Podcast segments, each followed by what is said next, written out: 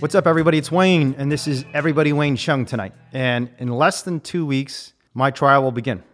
I face felony charges and more than 10 years in prison in relation to an investigation and open rescue at the largest pig farm in the nation in southern Utah, owned by Smithfield Foods, a global pig farming conglomerate. And as I face this trial, which could completely transform my future, I thought it'd be good to continue our exploration of the past because the best way to learn about what to do in the future is to learn from the lessons of the past. And so our guest today is Amy Meyer. Amy Meyer is a grassroots activist who is most well known for challenging and succeeding at striking down Utah's ag gag law, a law that made it a crime to take photographs or video footage of an animal agricultural facility. And her story is a remarkable one. I didn't even realize that when she took the photographs and video that she took, she wasn't actually even intending to challenge the law.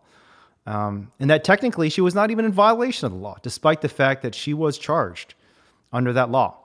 But the story of how one person decided to fight back, just do something, as she put it, just do something, is a pretty tremendous one because it had nationwide consequences.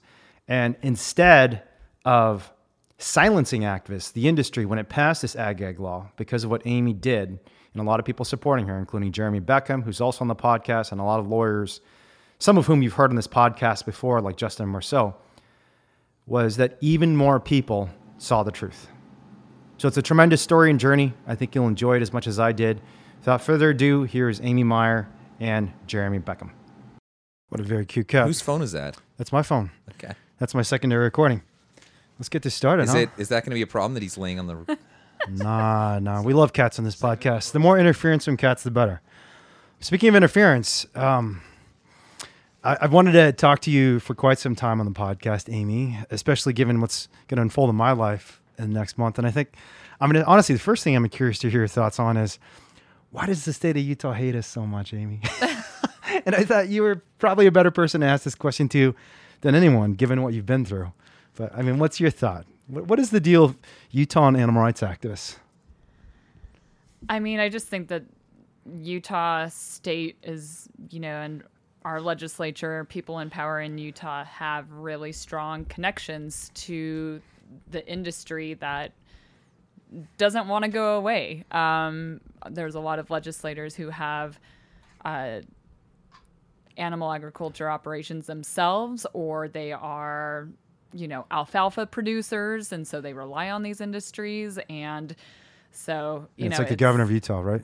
yeah, the He's an governor of alfalfa Utah. producer, He's- and he sends all his alfalfa to feedlots, that sort of thing. Yeah, yeah, A lot of it, I mean, some of it's going overseas to feedlots in other countries. Um, some of it goes to, yeah, feedlots across the US. And so there's just a lot of conflicts of interest with people in power in Utah and animal agriculture. Um, and so I think that's why, you know, they, we get this pushback from them because it's a direct, you know, they view us as threatening Yeah. their industries. You know, when ag gag was a bill being considered in Utah, the quotes coming out from these people were pretty crazy, you know, saying that, you know, calling us terrorists and saying that, you know, we are trying to ruin their way of life, like talking about it like it's a we thing. Like these legislators talking about it like this is an attack on us, but really it's it's an attack on their business that they do, you know, in addition to being representatives um, in the state. And so I think that's the issue we see a lot um, here. And while it'll be different in like cities like Salt Lake are different, we've been able to make a lot of good momentum here for animals in Salt Lake City. But then sometimes we get the state trying to kind of undo the good work we've been able to do in Salt Lake because they just don't want to see animal rights people making any progress for animal rights because they just view it as a threat to their industry. Yeah, Salt Lake City is kind of a blue island in a sea of red. Yeah. And it's it's interesting because I think a lot of cities like that seem to make tremendous progress, unexpected progress. Even just the amount of veganism you see in Salt Lake City compared to comparable cities of what, 200,000 people probably in Salt Lake City? Is that right? Like that. Maybe Something a like quarter 200,000? million. Quarter million, maybe. Yeah, so In a quarter million, itself. a city of a quarter million usually It's in doesn't the have city that itself. many. Yeah. Suburbs, maybe I think it's like a million, million in the in metro, total, but still metro not a massive city compared Yeah. to New York or San Francisco. But I think there's probably more vegan restaurants in Salt Lake City than in San Francisco, believe it or not. That's very possible. I think we have And something like San Francisco's 17 one or something. four times as large. But anyways, I'm getting ahead of myself. Do you want me to move this a little bit? Do you feel like it's uncomfortable? Should I move it up a little more? I'm happy to do that. real I think quick. it's okay. Okay. Yeah. Uh, I got ahead of myself a little bit, but th- the reason you're the right person to ask this question is because you yourself have been targeted. And usually, when people are targeted by the state or a powerful industry, they lose. But you didn't. You won. So take us back to the year was 20. When, what was the year the ag gag law in Utah passed and you were charged? Um, I was charged in 2013. Okay. Which it, it had passed just earlier that year, or was it? No, it was 2012. That's right. 2012. The law was passed in 2012, and then I was charged um, in like spring of 2013. Okay, tell us that story. What exactly happened that led for you to be charged for taking photographs outside of a slaughterhouse? Yeah, so I'm sure most of your listeners are familiar with these kind of ag gag laws, but for those who maybe aren't, very briefly, there were laws that were kind of sweeping the country around this time in especially red states, states with a lot of animal agriculture, that basically created a new crime if you take photo or video of animal agriculture operations. Um, and Utah's law specifically, there was a few different ways that it made it a crime. It made it a crime if you um, gained employment under false pretenses, which is the kind of like basically trying to stop the work of like PETA and Mercy for Animals of hiring people to go undercover.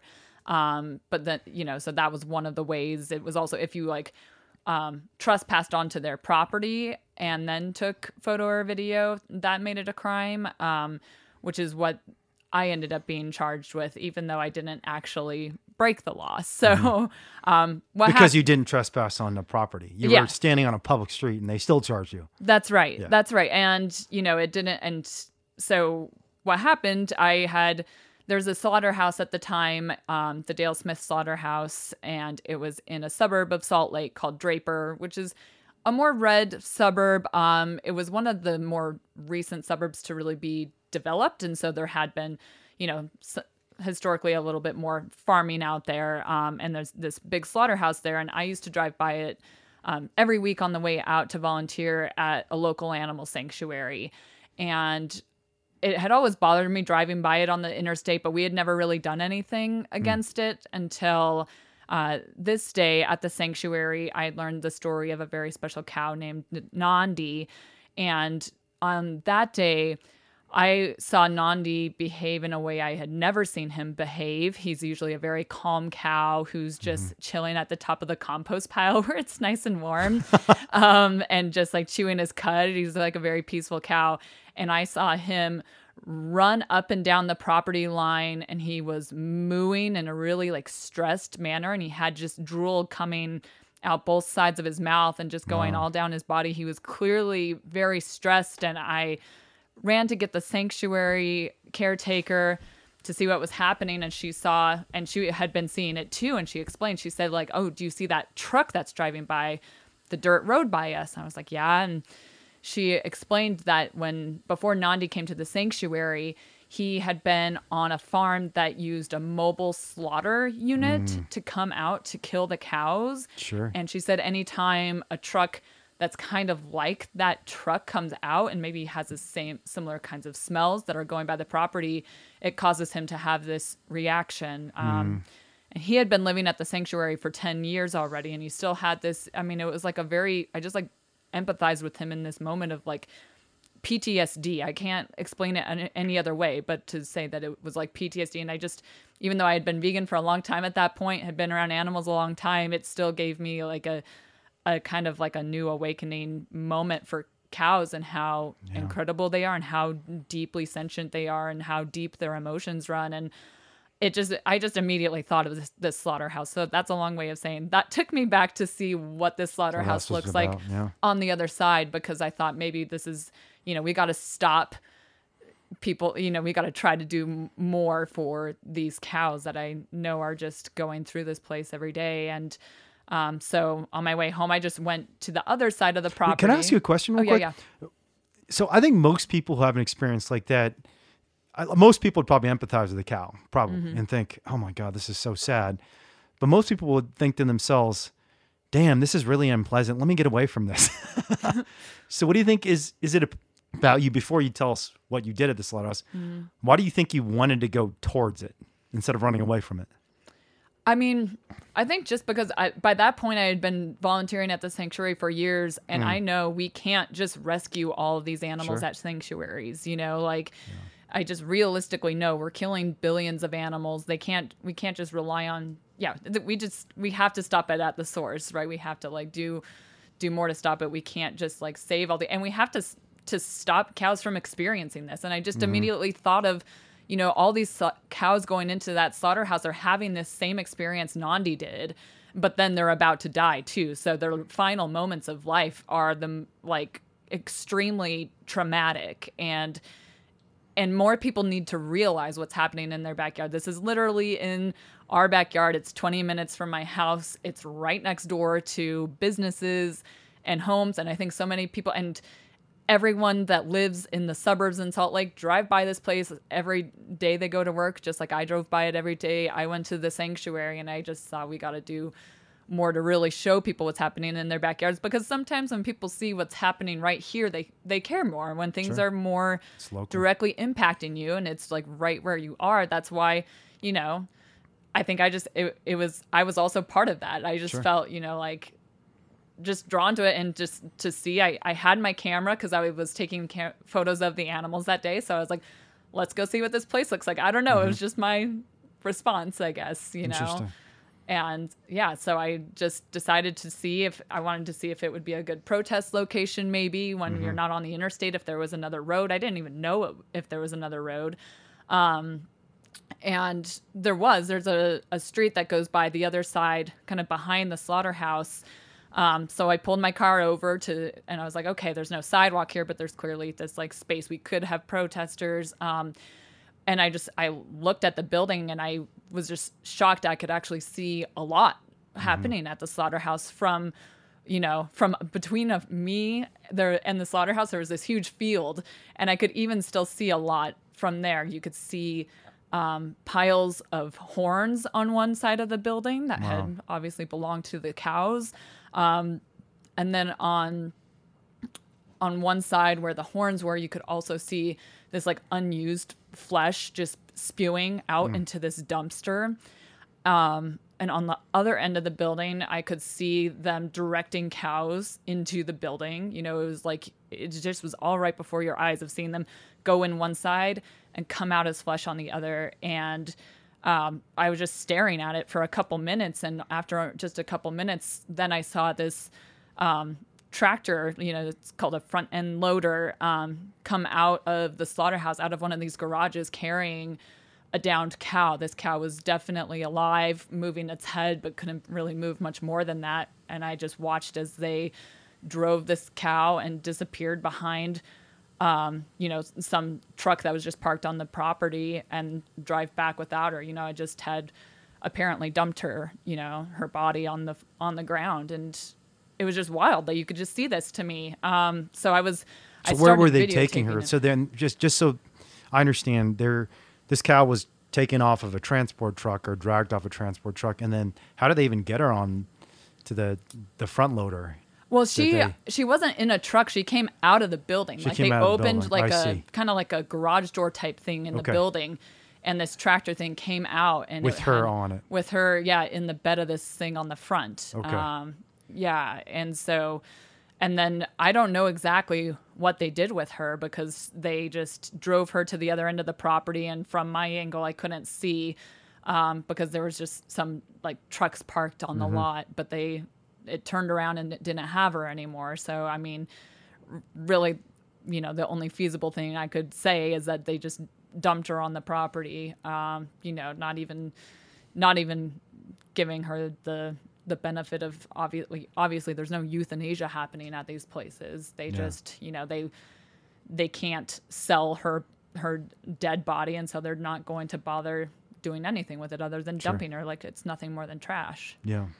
And so you're standing on a public sidewalk, like a few hundred feet away. Is that Yeah. about right? And you've got a camera taking photographs. And did the employees notice you? Do they see you at this point? So at that point, they started. Someone started to see me. I saw an employee um, kind of come out of the slaughterhouse and was pointing to another employee at me. And yeah, I was still. I was right next to that road. There was a barbed wire fence there, but I was just yeah filming and had only been there. I don't know, less than ten minutes. And shortly after they were pointing at me, a guy in a pickup truck drove around and confronted me and uh, he turned out to be one of the owners of the slaughterhouse. I didn't know it at the time, um, but I learned later he was one of the owners of the slaughterhouse, and he told me that what I was doing was illegal. Um, and he said I, he told me to stop filming. He said I can't be here, and there's a new law that says you can't be filming my mm-hmm. property because it's an animal agriculture property. And I was actually very familiar with the ag gag law. We, our group locally, had, you know, tried to organize to do something to try to stop it when it was a bill.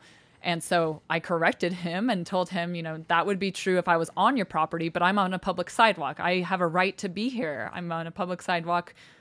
I can stay here. Um, you know, and he he said, he he said some things like, well, you know, why don't you have the balls to just come ask me about my business? Mm. Um, and he said he would call the cops. So I was like, yeah, go ahead, call the cops. Like they're gonna tell you I'm not doing anything wrong. Yeah. And so he sped off and called the cops. And I I stuck around because I was like, I want to prove to this guy like he's that I'm not breaking the law. So oh, I was no. just I was just stubborn. At that point, yeah. I didn't need to be there yeah, anymore. The. But yeah. I felt stubborn that like Jeez. this guy needs a lesson that he can't just bully people on the side of the road. And so I just I stayed, but I didn't have to stay long. After you know just a few minutes, um, seven or eight cop cars arrived. Seven or eight? Yeah. For one woman on the side of the street. Yeah, but, taking and, some photographs. Yeah, and at that point I was like, "Oh man, what's gonna happen here?" Jeez. And it was just me, which I was immediately kind of regretting that I yeah. had done this alone, which was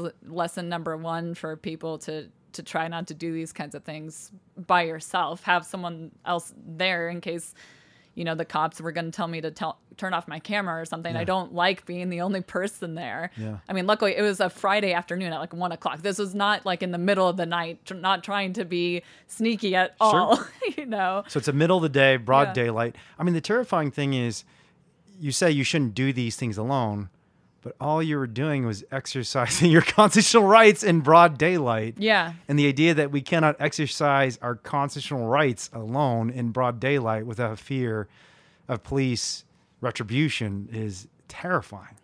Yeah. But I, mean, I continue the story. So these these seven cops show up what happens? What do they say to you, and how do you respond? Yeah, so they first show up. They they shake the hand of the guy who was in the truck um, and talk to him first, and then they come and confront me, and they ask me what I'm taking pictures of and what I'm taking pictures for, and I tried to not really talk to them much. I said, you know, yeah, like I don't need to be here, mm-hmm.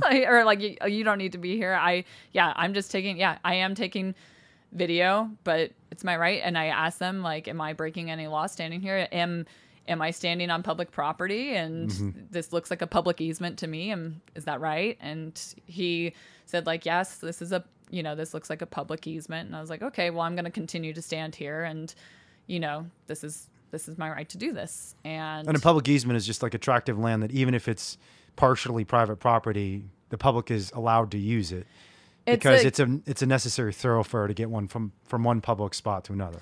Yeah, right? it's basically there's no paved sidewalk there, but you know, in order to not be in the road. Sure. Just so just a little land off the side of the road. Yeah, yeah okay. exactly. So um, yeah, and he said I was, and he was like he went back and talked to the slaughterhouse guy more and came and talked to me and i mean the whole ordeal lasted i think an hour and a half or two hours of them wow.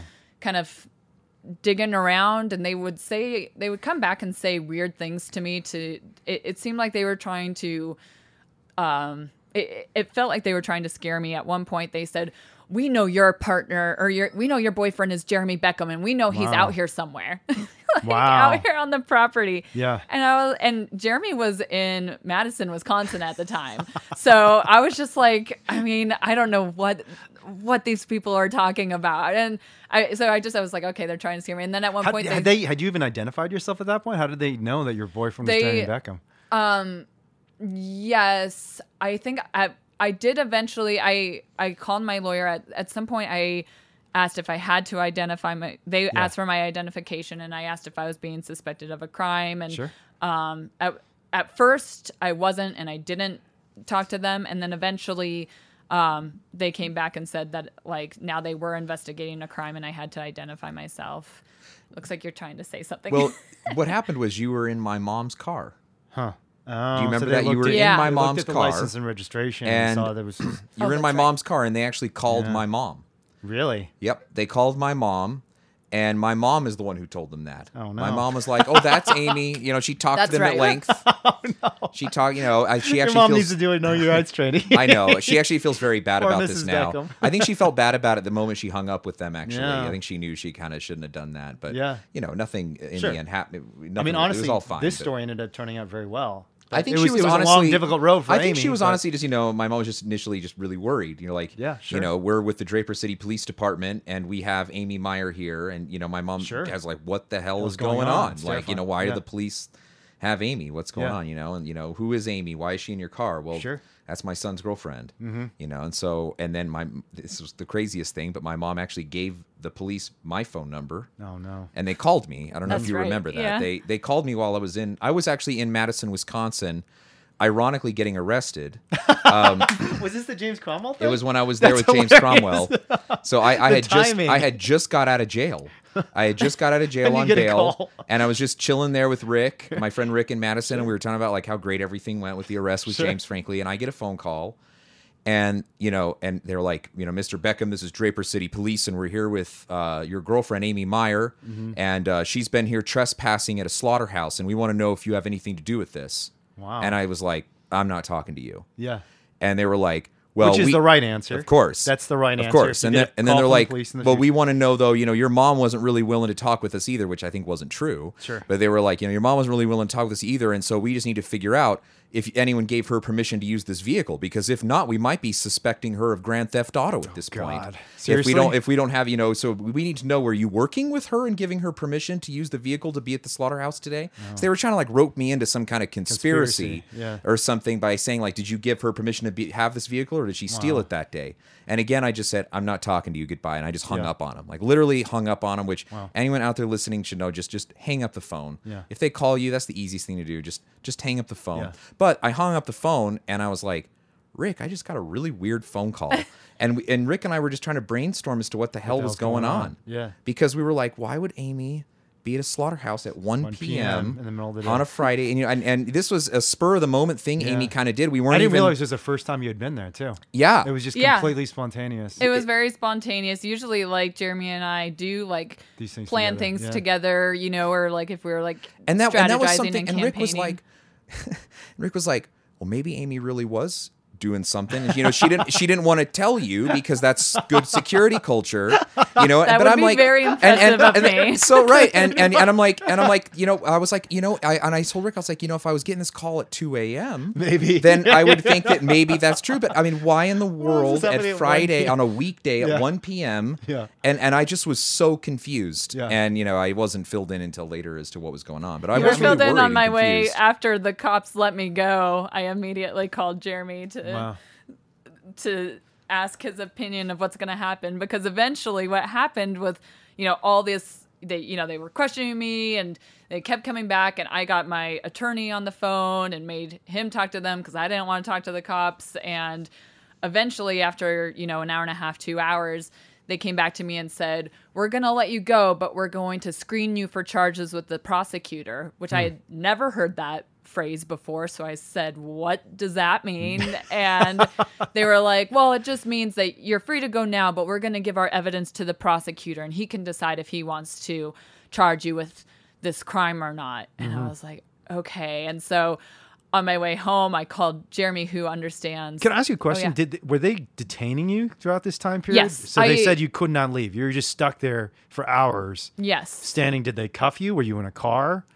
They didn't cuff They me. didn't They cuff did you. move me to another spot, um, but still just like on the public area there, Okay. not cuffed, but yeah, they. I asked if I was being detained, and they said, They yes, yes. until they finished. And so yeah, Did they take your camera away, and were they allowing you to photograph No. and videotape what you were doing? Yeah, And I what was. they were doing? Yeah, I was Okay. still videotaping. Um, and I even told them at the time. I said because at one point they said um, that now the slaughterhouse owner had basically changed his tune after he talked to me. And then he started telling the cops that I had trespassed Hmm. onto their property while I was taking photos and videos. Wow. And I told the police then and there, I was like, I never, I was like, I have been right here the whole time. I've been right here on this public, you know, right here next to the road. I haven't trespassed. There's this enormous bar- barbed wire fence. I don't even know how I would have got past that barbed wire fence. I am not An Olympic high jumper. gymnast. yeah, I am not a high jumper.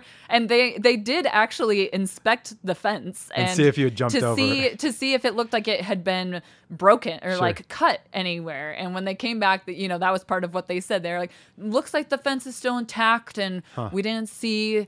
Um, anyone else anywhere on the property? We did an, an inspection and couldn't see anyone else. Like, still Yeah. looking for Jeremy, I guess. Yeah. And How tall um, is this fence? Just so I, so I can Oh, paint the picture. I mean, probably five feet tall or Okay. something, maybe five or six feet tall. It definitely, so in theory, it's, it would have been possible, maybe, for you to get over, other than the barbed wire on top. it would have been possible Just for very some painful. humans. Some- yeah, like, ma- but Like not Simone me. Biles I'm- could have flipped over. I am over not it. brave enough to cross over a barbed wire Yeah. fence. Like, and barbed no. wire fences, if you've ever tried to cross one, I mean, maybe I shouldn't. Well, I mean, I guess everyone knows I have crossed many barbed wire fences. They're not fun to cross. You need to have the right gear to get across them. Yeah. Or you can hurt yourself pretty badly. Yeah, it's not a spontaneous decision that That you you make at 1 p.m. on a Friday when on a busy road right by an interstate. Yeah. Like that's not yeah, that would be so noticeable Yeah. and and not even and what would have I I'd like to think I'm a little smarter than that that if I'm going to like trespass onto a slaughterhouse it wouldn't be just to like get photos from a field. I don't know. The whole thing just didn't make sense. Yeah. Um, so yeah, when I left, I called Jeremy. I remember calling Jeremy. I was really shook up because I had the I hadn't had like an hour and a half, two hours spent with a cop by myself ever. Usually, I at least had another activist with me. And Why do you think they had eight cop cars? Well, I also learned later, didn't know at the time, learned later that one of the owners of the slaughterhouse was also the mayor of the town. Draper, that's right, So I mean, he's essentially their boss, Yeah. you know, and so. Um, I I think if the you know if you're a cop and your mayor calls and says there's someone messing with my business over here, Everybody comes out. yeah, Yeah, because Draper's not a big town. no, I mean, eight cop cars might be like half the police department. yeah, I know it's also Do you like, know how big like Draper is? It's, It's gotta grown a lot Oh, since it? I will say. At that time, it wasn't too big, but I it's would a, guess 30,000? That's where they just moved the jail, the prison. Oh, to, yeah, that's right, I heard about it. Because it's developing like crazy. But Yeah. yeah. ten years ago, I don't. Why think did it you was too point at big. me when you said that's right? Just, Jer- Jeremy just pointed. That's where. but you, it's probably like a thirty thousand person town. Maybe I, don't it's think hard it's to very say. large. But I mean, yeah, Salt I, Lake don't, City it's, isn't that big. It's, it's a Yeah. smaller suburb. Yeah. yeah, So six yeah. cop cars, or you said six, eight, yeah, seven or eight, seven or 8 Mm-hmm. That might have been half the police department just yeah, for yeah, yeah, I know, and it was you Sometimes know, I think police are bored. Yeah. Honestly, I think there's, there's some weird call. Let's go see what, what, what my buddy's doing out That's there. just- and honestly, I think there's some boredom. Yeah. And that's why sometimes Yeah. why so many cops respond to things. This isn't like a DUI or a DV call, and that's Mm-hmm. like 80 80 90 percent of their job. Yeah. Yeah, yeah, I don't think that they have a lot of interesting things going on in Draper usually. Draper is also not the kind of place that gets like protests or anything. Sure. Like they don't get First Amendment activity, Activity, yeah. a lot either. So I think, you know, me trying to tell them that just no one had ever had to make that argument to them before maybe or not very often. Um, and so I called Jeremy to see, you know, they told me, I told him what I was doing, and he told me that they ca- called him too. Um, and I asked, you know, oh, they're screening me for charges with the prosecutor. What does that mean? And he was like, oh, that means they don't have enough evidence to do anything. You're going to be totally fine. Good Um, prediction, Jeremy.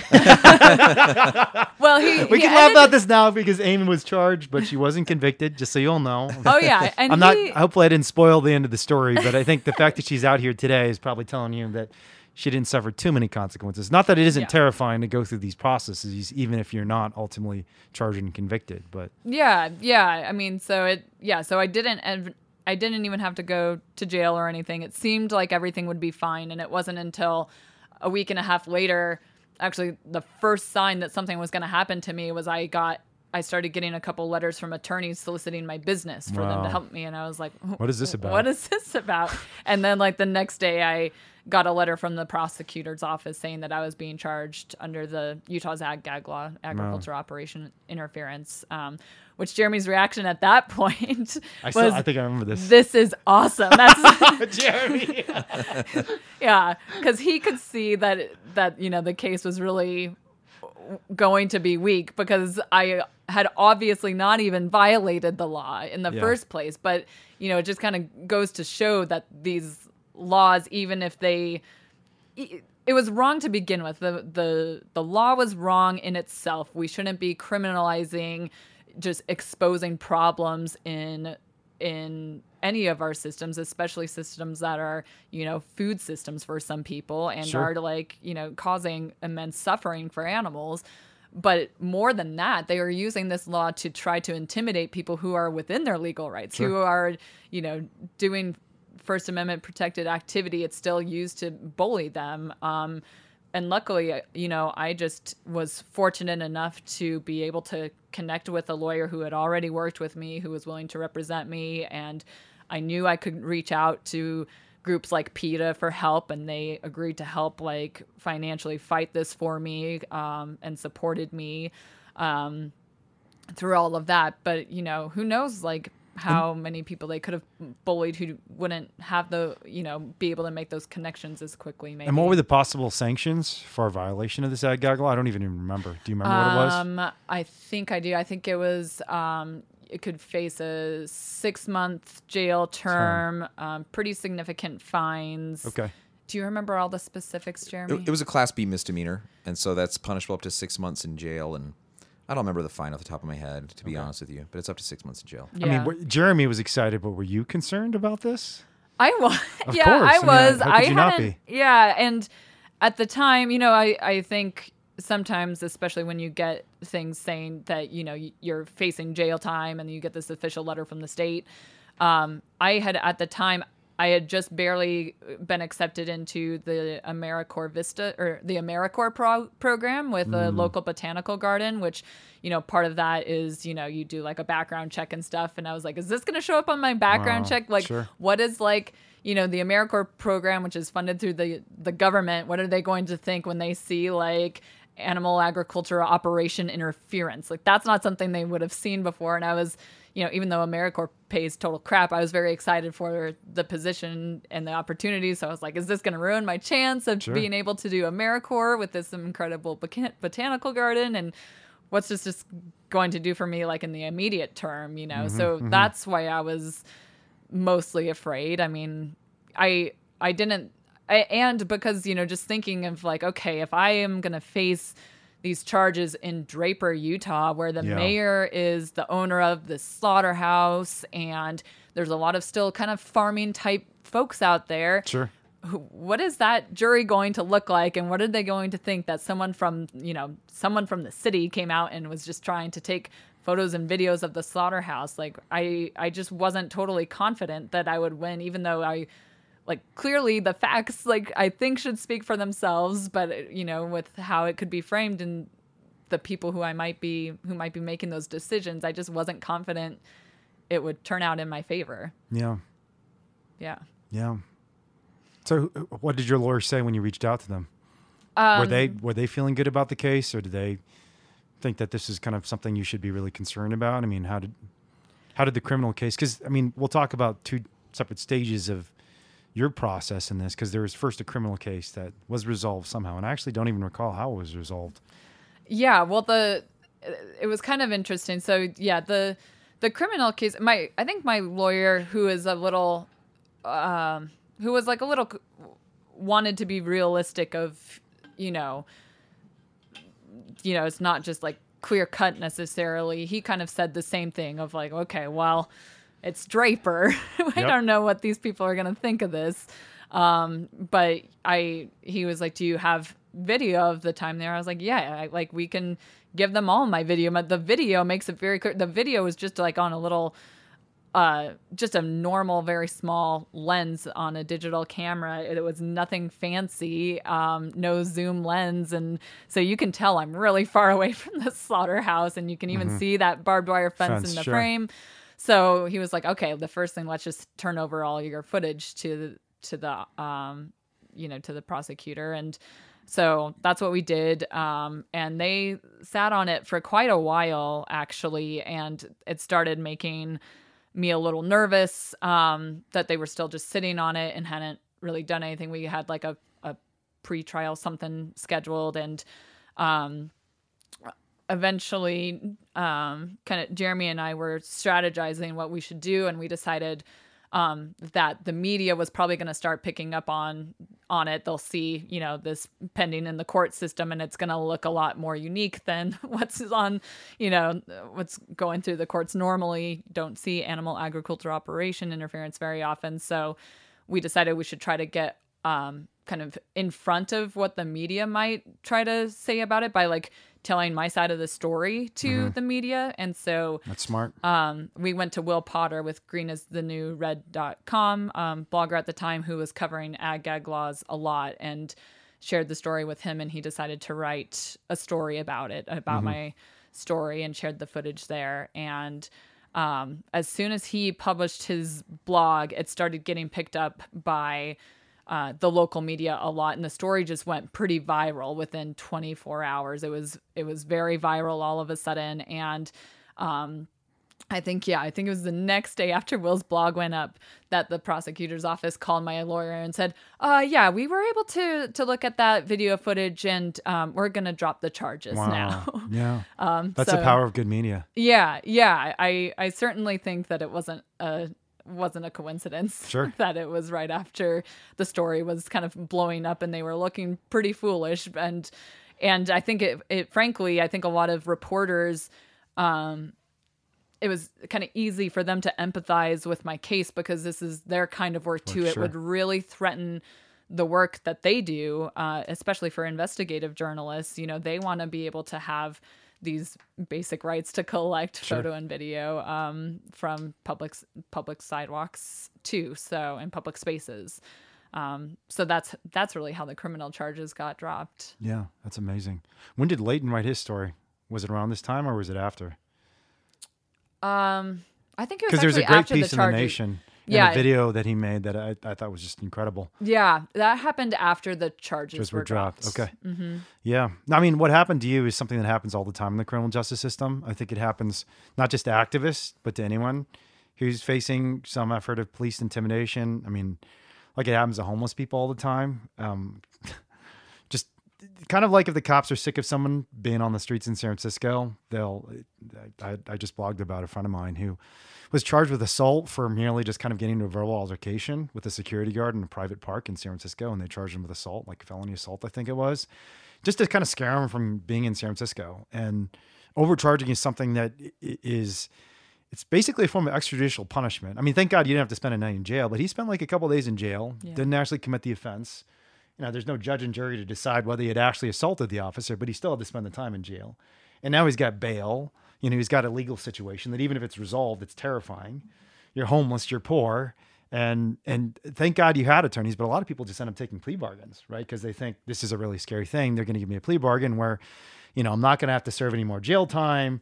I'm gonna have to pay like court costs and maybe like five hundred dollars, but at least I'm not gonna have to go back to jail and I can live my life. But it also makes people kind of afraid Yeah. afraid to do anything that crosses a security guard, afraid to do anything that crosses a police officer because they know, damn, like if they can do this to me when I didn't commit a crime, you know, what can they do to me if I actually do something wrong? If I'm jaywalking or if I'm doing drugs or something like that. And it's it's Yeah. bad. it is. It's a bad part of our criminal justice system. Thank God you had some attorneys. Yeah, and I mean, I think my my living situation is so much, and my life is so much different than so many people. Like, I don't have children depending on me. Who, if I go to to jail, what happens to them? Like, there's a lot of people who like they can't afford to take the mm-hmm. risk of like maybe facing six months in jail for a lot of reasons, and you know that was something I was you know more easily able to be like, okay, no, I'm sticking with my guns. What I did was not wrong and I will fight it and but that was easier for me to make that choice lot of because I have people. A lot of these like privileges of you know having an attorney um, being in a situation where yeah there's not dependence on me who like if i go to prison things will fall apart you know i won't lose my home if i'm in if i go to jail um, so yeah that's i had a different situation than a lot of people who might find themselves in a similar situation Sure. Did anyone reach out to the Draper mayor? like in the media to ask him what his thoughts on all this were? I'm just curious Oh. because there's, it seems to me that's kind of an angle of the story that I haven't heard a lot about. yeah The fact that there was Yeah. It, kind of it should, it should political have got more attention. Imparted on the system. Yeah, I, I don't think anyone really did, but you're Yeah. right. That, Is that he still the mayor? More. No, he hasn't been the mayor for some time. But that slaughterhouse is still there. No, actually, just in the last year, uh, yeah, I think within the last year, the slaughterhouse um, got torn down to make because that part of the the county is developing a lot, so it got Wow. torn down for uh, huge apartment buildings. I think last I heard, I think the slaughterhouse was moving into sadly like it's it's not like it went out of business i think it went they were going to build a larger facility in idaho last i heard but i haven't followed up on it Interesting. yeah Yeah, it's crazy. I mean, I've had a lot of experience in these small counties and cities, and it, it, it really is the case that the law that's on the books is not the law that actually unfolds on the streets. And and one of the reasons I think it's important for more people to hear the stories because the only way for us to square those two things is for people to fight for their rights. Because you know, it's as you said, the average cop in Draper, Utah, probably doesn't work with First Amendment issues very often yeah certainly doesn't deal with animal rights activists very often because it's a farming county. And so when a situation comes up where their interests or, you know, their perceived interests are being threatened, all that stuff that's written on the Bill of Rights and on a piece of paper just gets thrown out the window. And it just becomes a battle of almost physical power, you know? right They've got the men, they've got the guns, you're just one person with the camera. And yeah. So tell us what happened after that. I mean, when did this become a civil lawsuit? Um. So yeah. So the criminal charges got dropped, and then um, I'm trying to remember. Sorry, how it all unfolded, but um, I think I was basically approached by um. Actually, can I add one thing too, which oh, is kind of important? One of the reasons plea bargaining is very dangerous in our system is because generally, if you want to bring a civil rights lawsuit against a jurisdiction for violating your rights, you can't have pled guilty.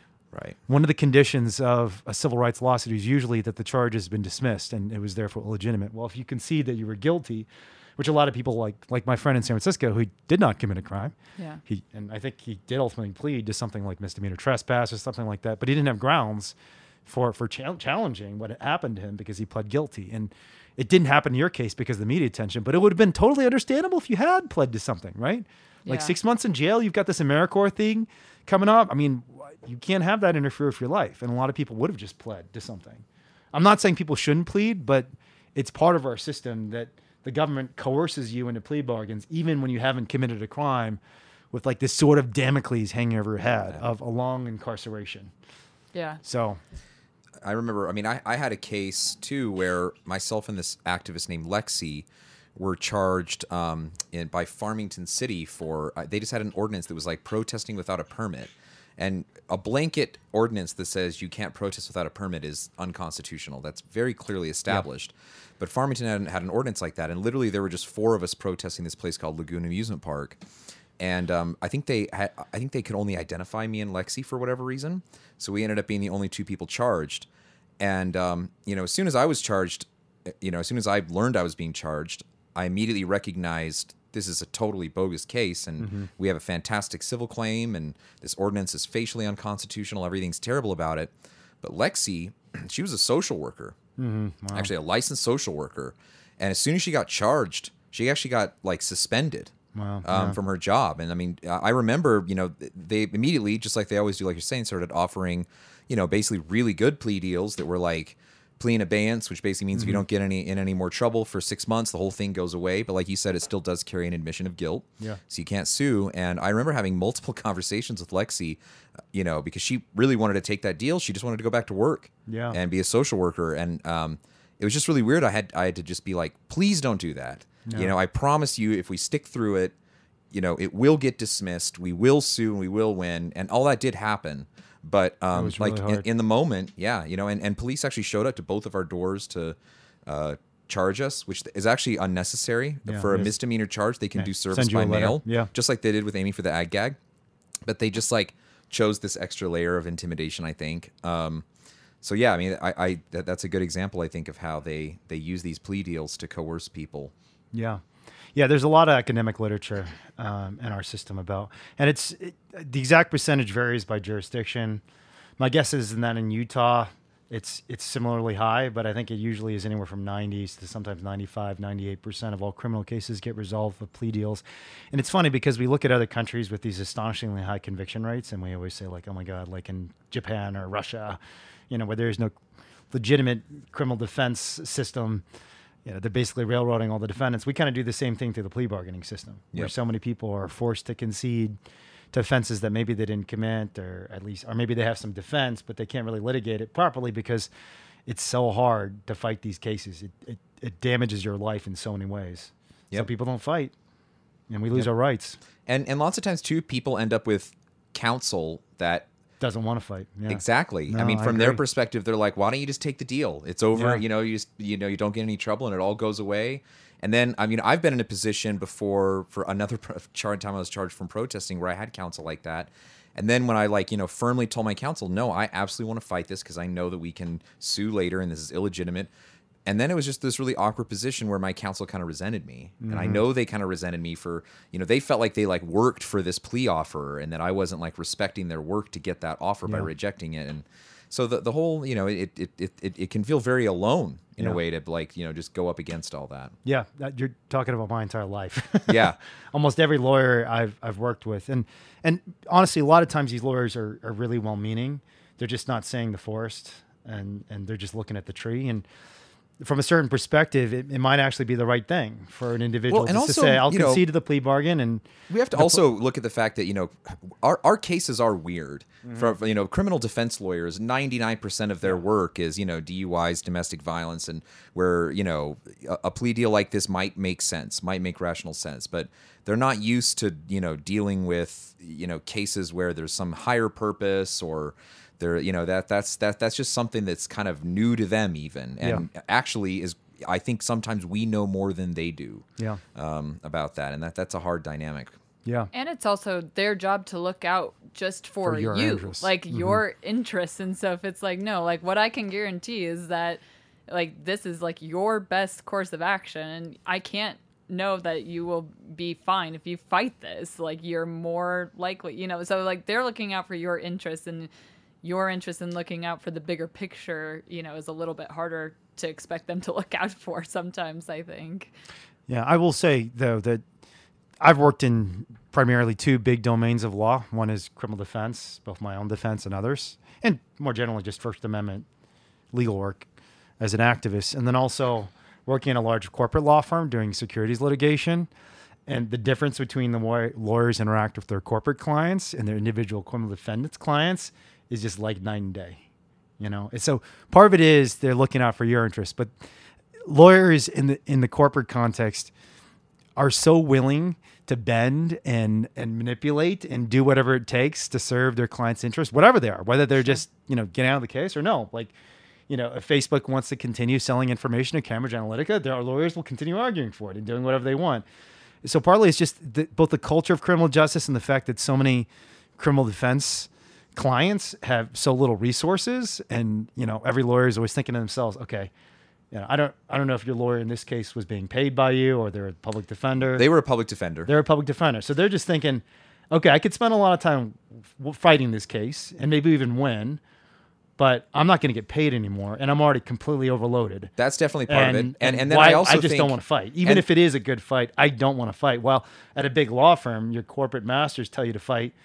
You know, you're getting six hundred dollars an hour to fight. Right. You're like, yeah, let's fight more. The other let's thing too is more. with with these criminal defense lawyers like that public defender I had, you know, again, like 99% of the time they're in this mode of I'm just trying to keep my client out of jail. Yeah. That's my goal is just get them you know, keep them out of jail, keep them out of jail, keep them out of jail. Here comes a plea offer to me for this protest Yeah, case where they're like plea of in jail. advance. And so from their perspective, they're like, why the hell wouldn't you take this deal? Like they just think you're insane. Mm-hmm. Yeah. And you know, and, and they don't have any generally speaking, they have very little First Amendment training. Why Yeah. would a public defender need to learn a lot about First Amendment law? They think maybe they can require a permit Yeah. to protest. Honestly, like I've had to train many lawyers I've had about Yeah. Mm-hmm. First Amendment law, and then they also kind of resent that too. So it's you know it's it's just kind of a it's, it's just a difficult dynamic. Yeah. I mean, one thing I'd say is uh, you should always listen to your lawyer, obviously, and, and take their advice, but you have to believe in the course of action you're taking as a client and as Yeah. a defendant. That that should be the number one. And if your lawyer doesn't respect that, you probably need a new lawyer. Mm-hmm. And it might be hard. It it might be very socially unpleasant, as it sounded like with this particular lawyer. Did you stick with them through the case, or did you Um, end up so replacing them? actually, what ended up happening with that was this is actually ho- a horrible ending. was I had a completely separate criminal case that um, you know, sorry to use a speciesist expression, but I kind of knew my goose was cooked on that one. Okay. And so it all got wrapped up into Into one one. kind of big global plea deal. so I actually did okay. end up taking plea deal, which is horrible. I know that's horrible, but um, but if it had just been that one thing, I would have fought it all the way. Yeah, I mean, th- there's nothing wrong with taking a plea bargain. Yeah. even even if it's a bad plea bargain. Yeah. sometimes you take it And like we were talking about the James fight. Cromwell thing, you know, Yeah, I took that sure. deal because yes, I did disrupt that meeting, and Sure. you know, yeah. so in some cases, you just it's a, it's a good offer, and you actually Absolutely. are liable for Yep, something. yep. But whatever the course of action is, fundamentally, you have to believe in it. And uh, again, at the, at the highest levels of law, when when it comes to corporate defendants, it's it's very clear. They're the masters. They're the bosses. You know, we we did everything we could to make sure our clients were happy and pleased, and we were their servants. I mean, in many ways, I think we really did live up to the legal profession's ethical code, which is we serve our clients. But too often, when it's a public defender, a criminal defense lawyer who's working with an indigent client, you know that that fundamental mantra, that fundamental code of, of the legal profession disappears completely just in favor of doing the thing that's easier convenient. And I've had it happen to me over and over again. So uh, until very recently, I have been convicted of a crime. I've been charged, I don't know how many times. I mean, my first felony charge was in the year 2007, and I've been arrested at least a dozen, maybe two dozen times now. Every single case I had, my lawyers told me, take a plea deal, take a plea deal, take a plea deal. I didn't take a plea deal a single time in all those cases, and every one of those charges was dismissed yeah, I believe it. right? And in every one of those cases, if I had taken a plea deal, there would have been all these terms. You know, uh, you can't go to Burberry for the next three years. I mean, that's Yep. very common. And then if you violate those terms, it just results Yeah. automatically to conviction, Conviction. no jury trial, absolutely, no jury trial, you get sentenced immediately. So, Yep. in every one of those cases, I, I, I basically could not have been an activist from the year 2007 to today if I had taken those plea terms. And so, Yep. good for you, Amy, for for not. Did they even offer you a plea bargain in that case, or did it not even get to that point because they were so? Yeah, I don't think we got to that. You point. didn't even got to that point. Yeah, Yeah. it just you know I had said you know I wanted to plead You not wanna- guilty Okay. at the like first meeting where, but then we just yeah handed over our video evidence and that's as far as we got. We didn't get Okay. further than that. Who was your criminal defense lawyer? It was Stewart Gollan. Oh shit. Mm-hmm. Yeah. I'm sorry. he usually didn't take criminal cases, so Yeah. I mean it was you know a really great thing to to help us out there. So. Sure, sure. Yeah. Is it okay for me to say why I'm reacting that way, or Sure. is it better? Yeah. I mean, so Stewart unfortunately passed away, and you know, um, took his own life, and it's a hard life as a lawyer, and, and trying to fight the good fight and seeing all the injustice in the world. I don't know exactly why, but I'm sure seeing cases like that didn't help him feel inspired and hopeful about the world.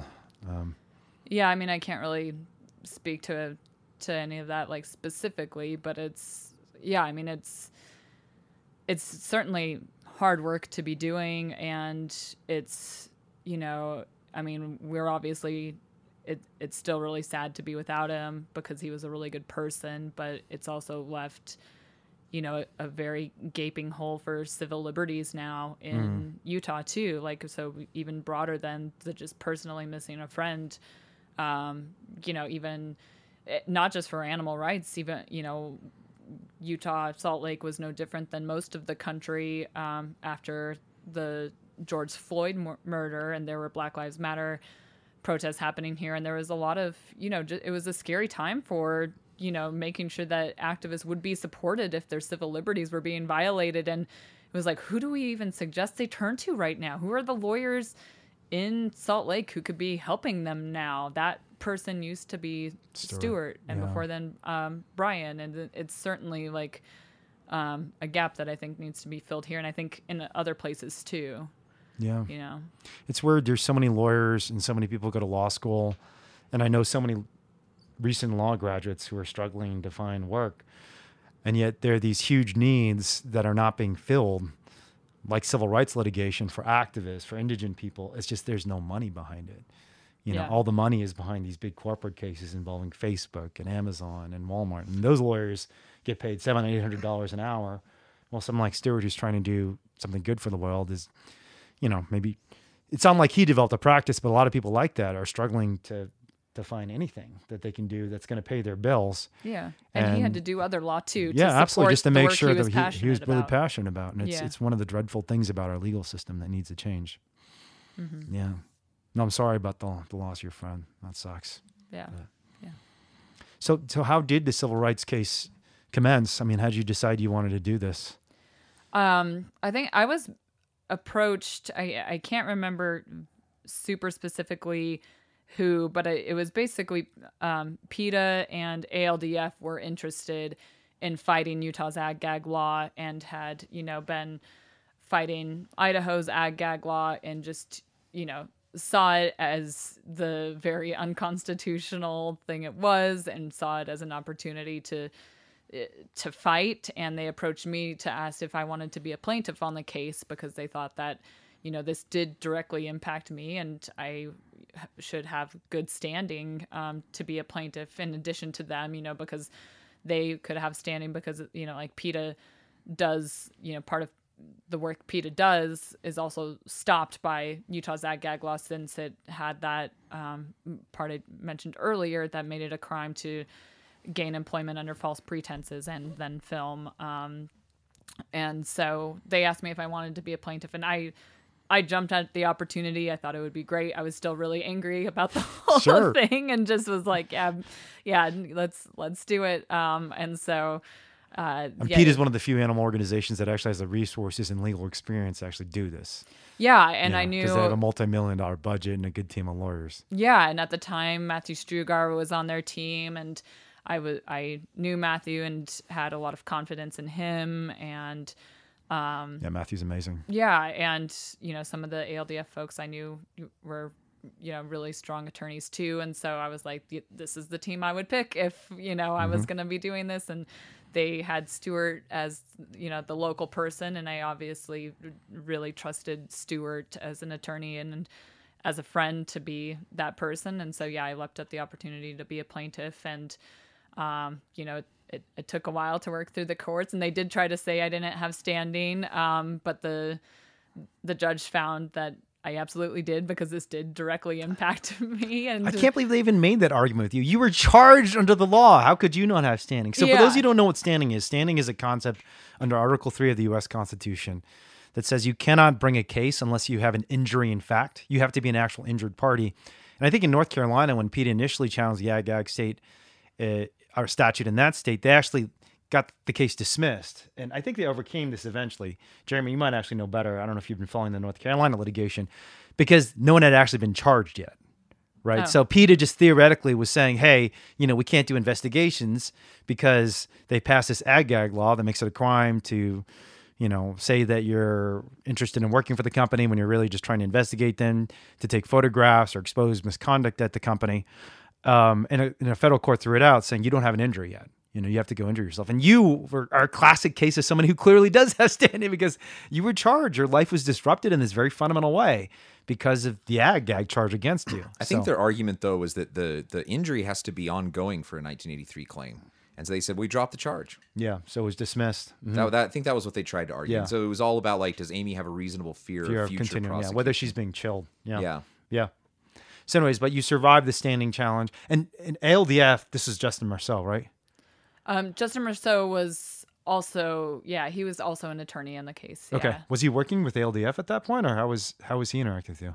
Oh, he, I don't think he worked for ALDF. He worked with ALDF though. Okay. Or Uh, he was already a law professor at I that don't point. remember honestly. yeah, he was a law professor in Colorado by that point. Was it was it Um, Christopher Berry maybe? Christopher Chris Berry, I know Berry him. was yeah the main person at a- and there was um uh uh Justin there was another Justin at ALDF um I don't know, there, Justin. I don't No? remember. Okay. Okay. Edit that part out. I can't remember his name. That's okay.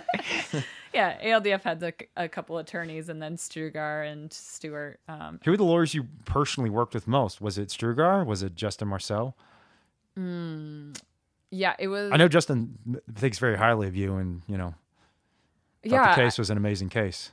yeah. I mean, it was it was Stewart a lot. Stewart was really my main point of Point contact. contact. Okay, he was just Yeah. working with the the outside counsel to to get the case together. Yeah, yeah, and you know, I think I would hear, hear from them somewhat, but you know, just being a plaintiff, I didn't have to. They were doing all, All the, the heavy lifting. They Sure. were the lawyers writing all the things. I my, you know, I had to be deposed, and when Yep. I was deposed, Stewart was by my side through that. Yeah. Um, And got me ready because I didn't even really I don't I don't know I don't understand our legal system at all. So when it was like I'm being deposed, what does that mean? Yeah.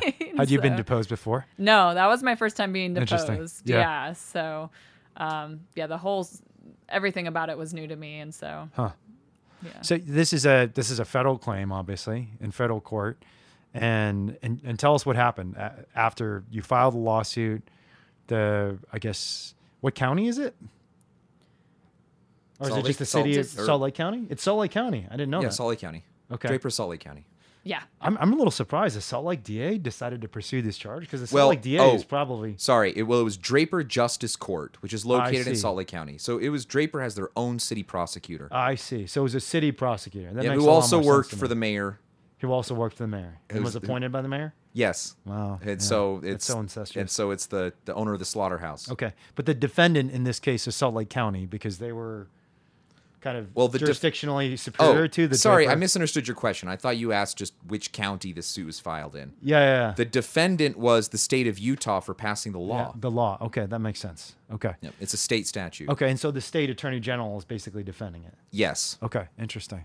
And so wh- what what happened? You filed the lawsuit. Did they come out guns blazing and say we're going to defend this and fight this tooth and nail? I mean, if they deposed you. It seems to imply that they're investing some resources into challenging this and fighting this. Oh yeah, they definitely invested a lot of resources into fighting it. I mean, this stretched out. What was it, Jeremy? Close to two year, two years. I think it was about two years. It was Yeah. ridiculous. Yeah. Two years is really short for civil litigation. I mean, but this was even before the district court ever handed down. Handed and this is on a yeah. motion for summary judgment. It never went to trial. yeah. Okay. Two years is a long time to just to get a motion for summary judgment. I would say.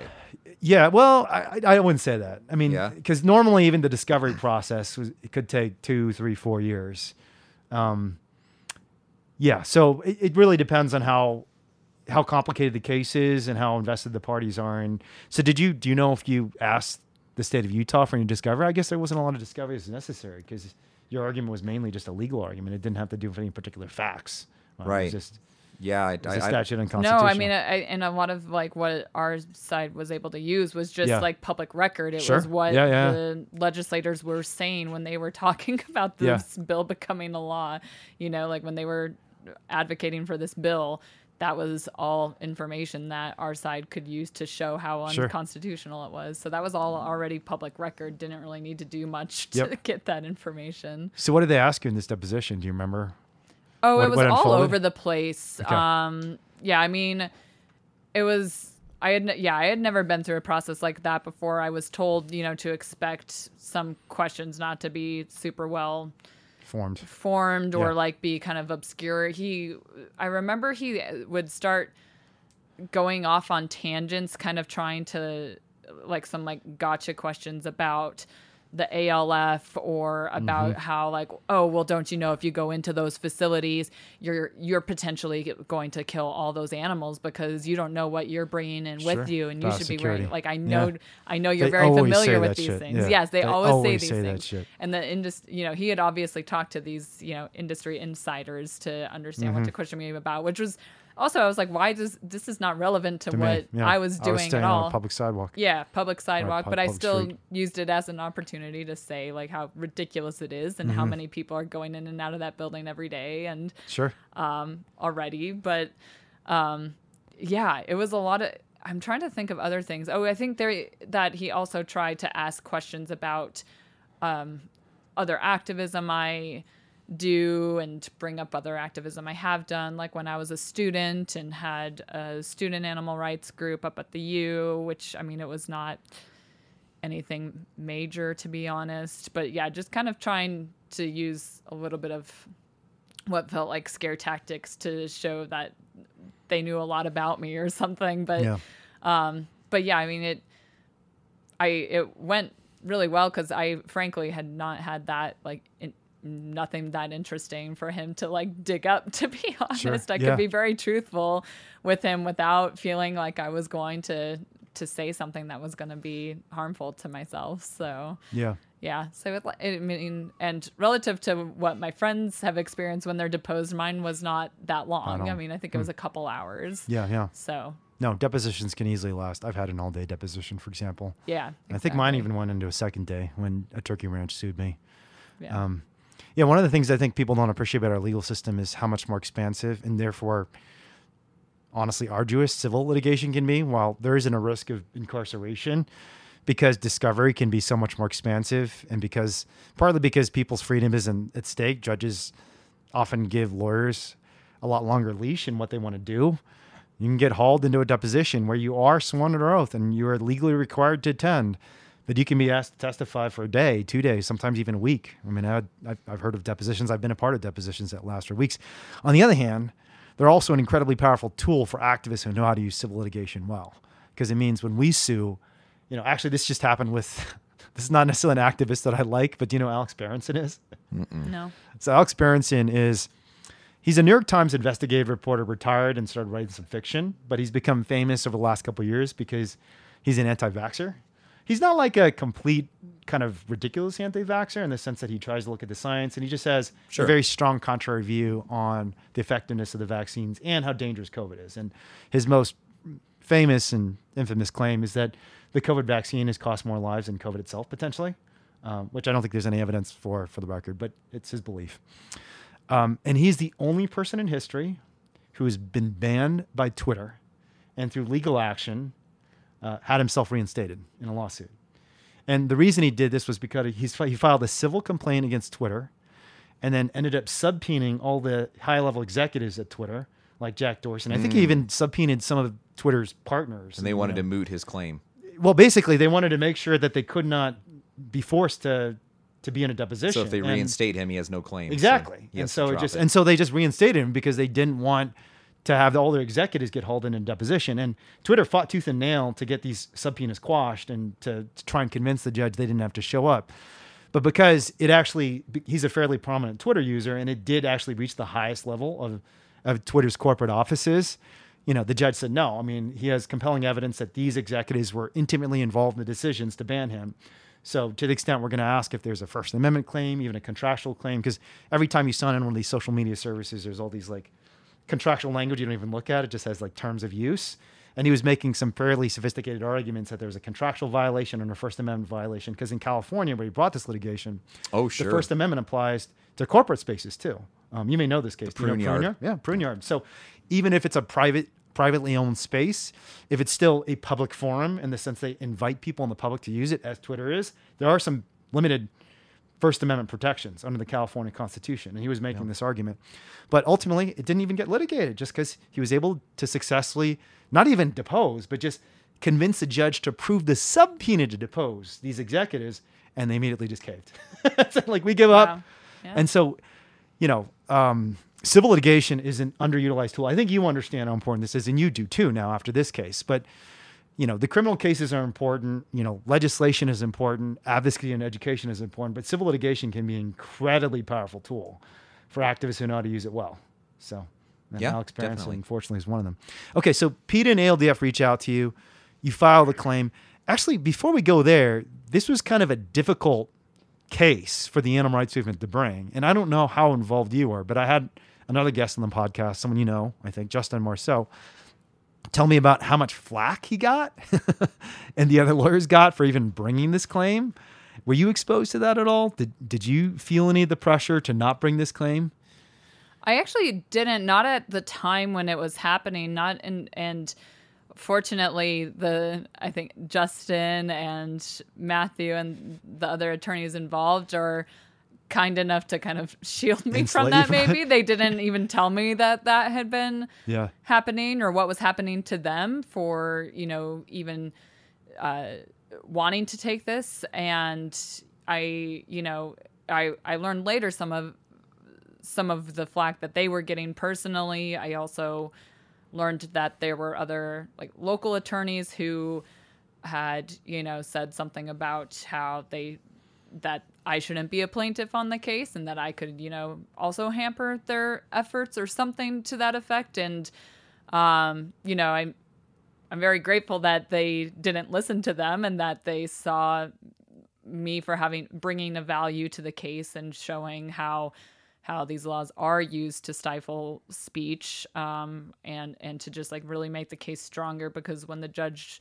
issued his decision i do think the fact that i was involved and he could hear what happened in my story it did give like a really good you know part of the decision to talk about that. Sure. um, but i'm also glad that there you know are, there are groups like aldf and peta who are willing to go out on a limb and and bridge with grassroots activists and have faith that they aren't you know loose cannons who might ruin their case or something. And they like had enough faith in me that i could be of value and that um and that this was an important case to fight and we can't just assume we will lose all the time i think Yeah. there's a there's a really bad kind of default setting for especially some of the frankly like larger organizations who are afraid to fight and they're the ones who have the most Most resources, and- to do the yeah, fighting and fight.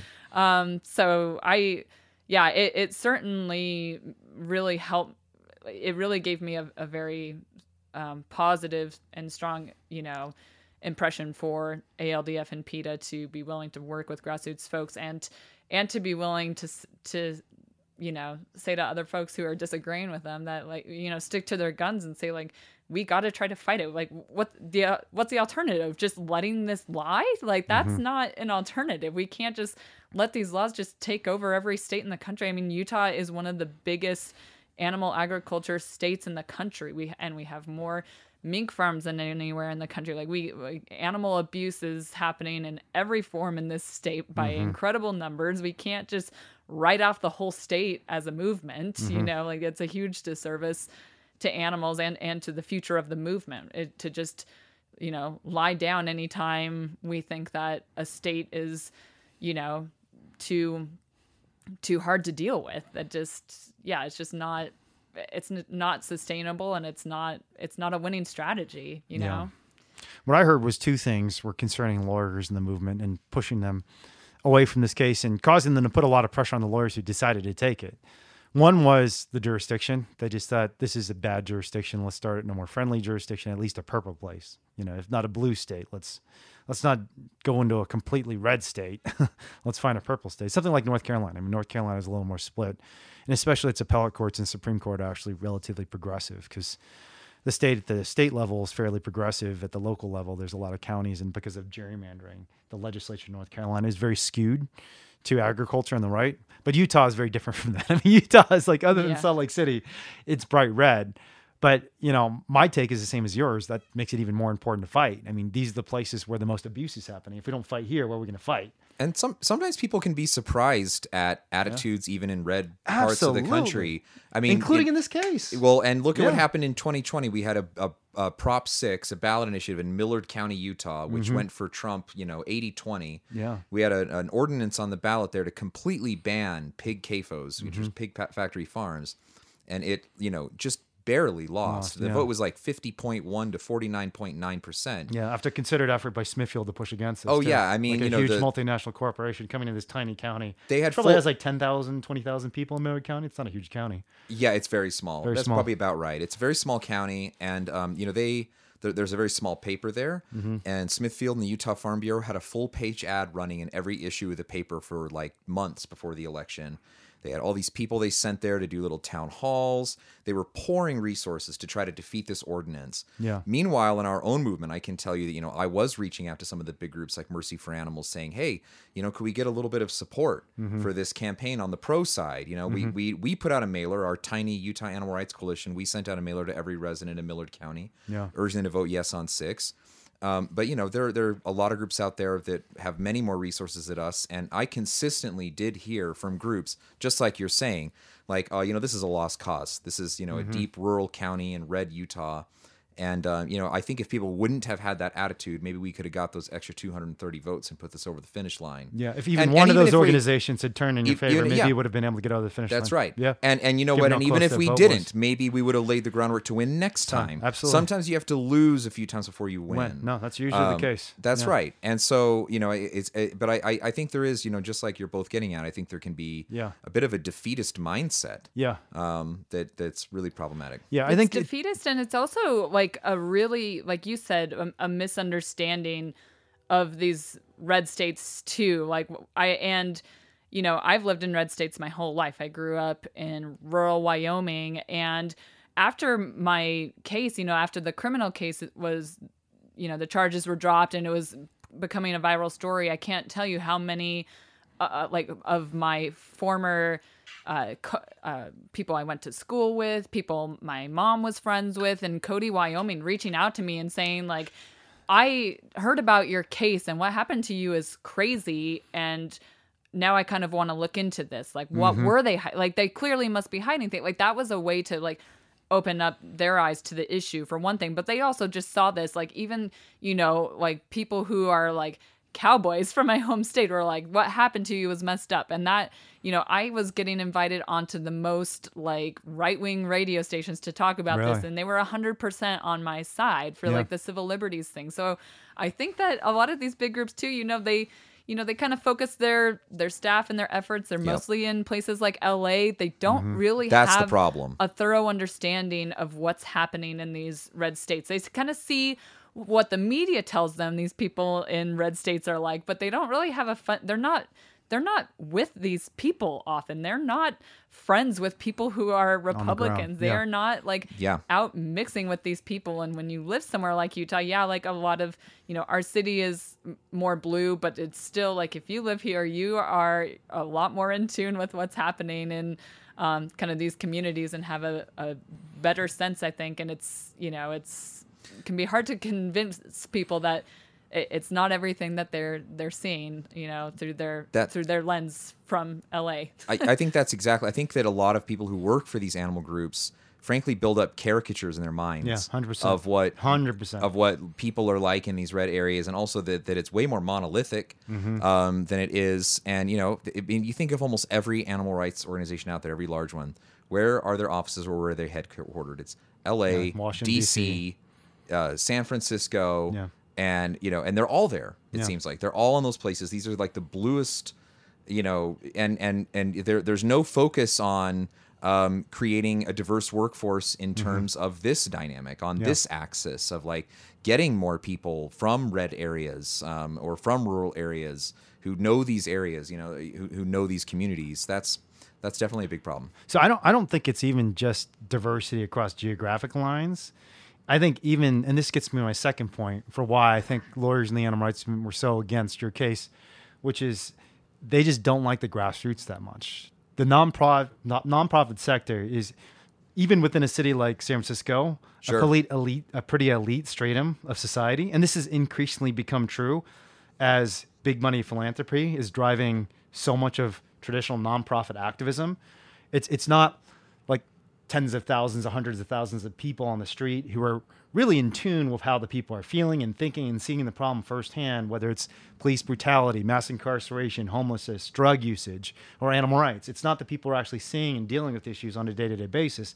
It's like some billionaire donor has has some conceptual, you know, motivation or theory, and that's often completely unmoored from any actual experience or facts or data who just wants to do a certain thing because it's consistent consistent with his ideology. I mean, a lot of this just like I hate to use this term because it's a term that's totally overused, but there's a huge amount of neoliberal kind of approach to activism driven by billionaires whose corporations are very neoliberal. They think about markets, they think about buying and selling things, they think about Yeah. audiences in this very mass sense as just these th- these big buckets instead of realizing there's a lot of nuance to situations. And while Millard County might be a very, very red county, a lot of those red people might really hate factory farms just because they stink and Yeah, they're right next to their exactly. homes. And and the person who led that initiative in Millard County was not a blue person from Salt Lake City. Right. It was a red resident of Millard County named Steve Maxfield. Both who both I think all of us know him. You know him too, Yeah. right? Yeah. Yeah. Who's a great guy. Yeah, he's a and great he guy. disagrees with us on a lot of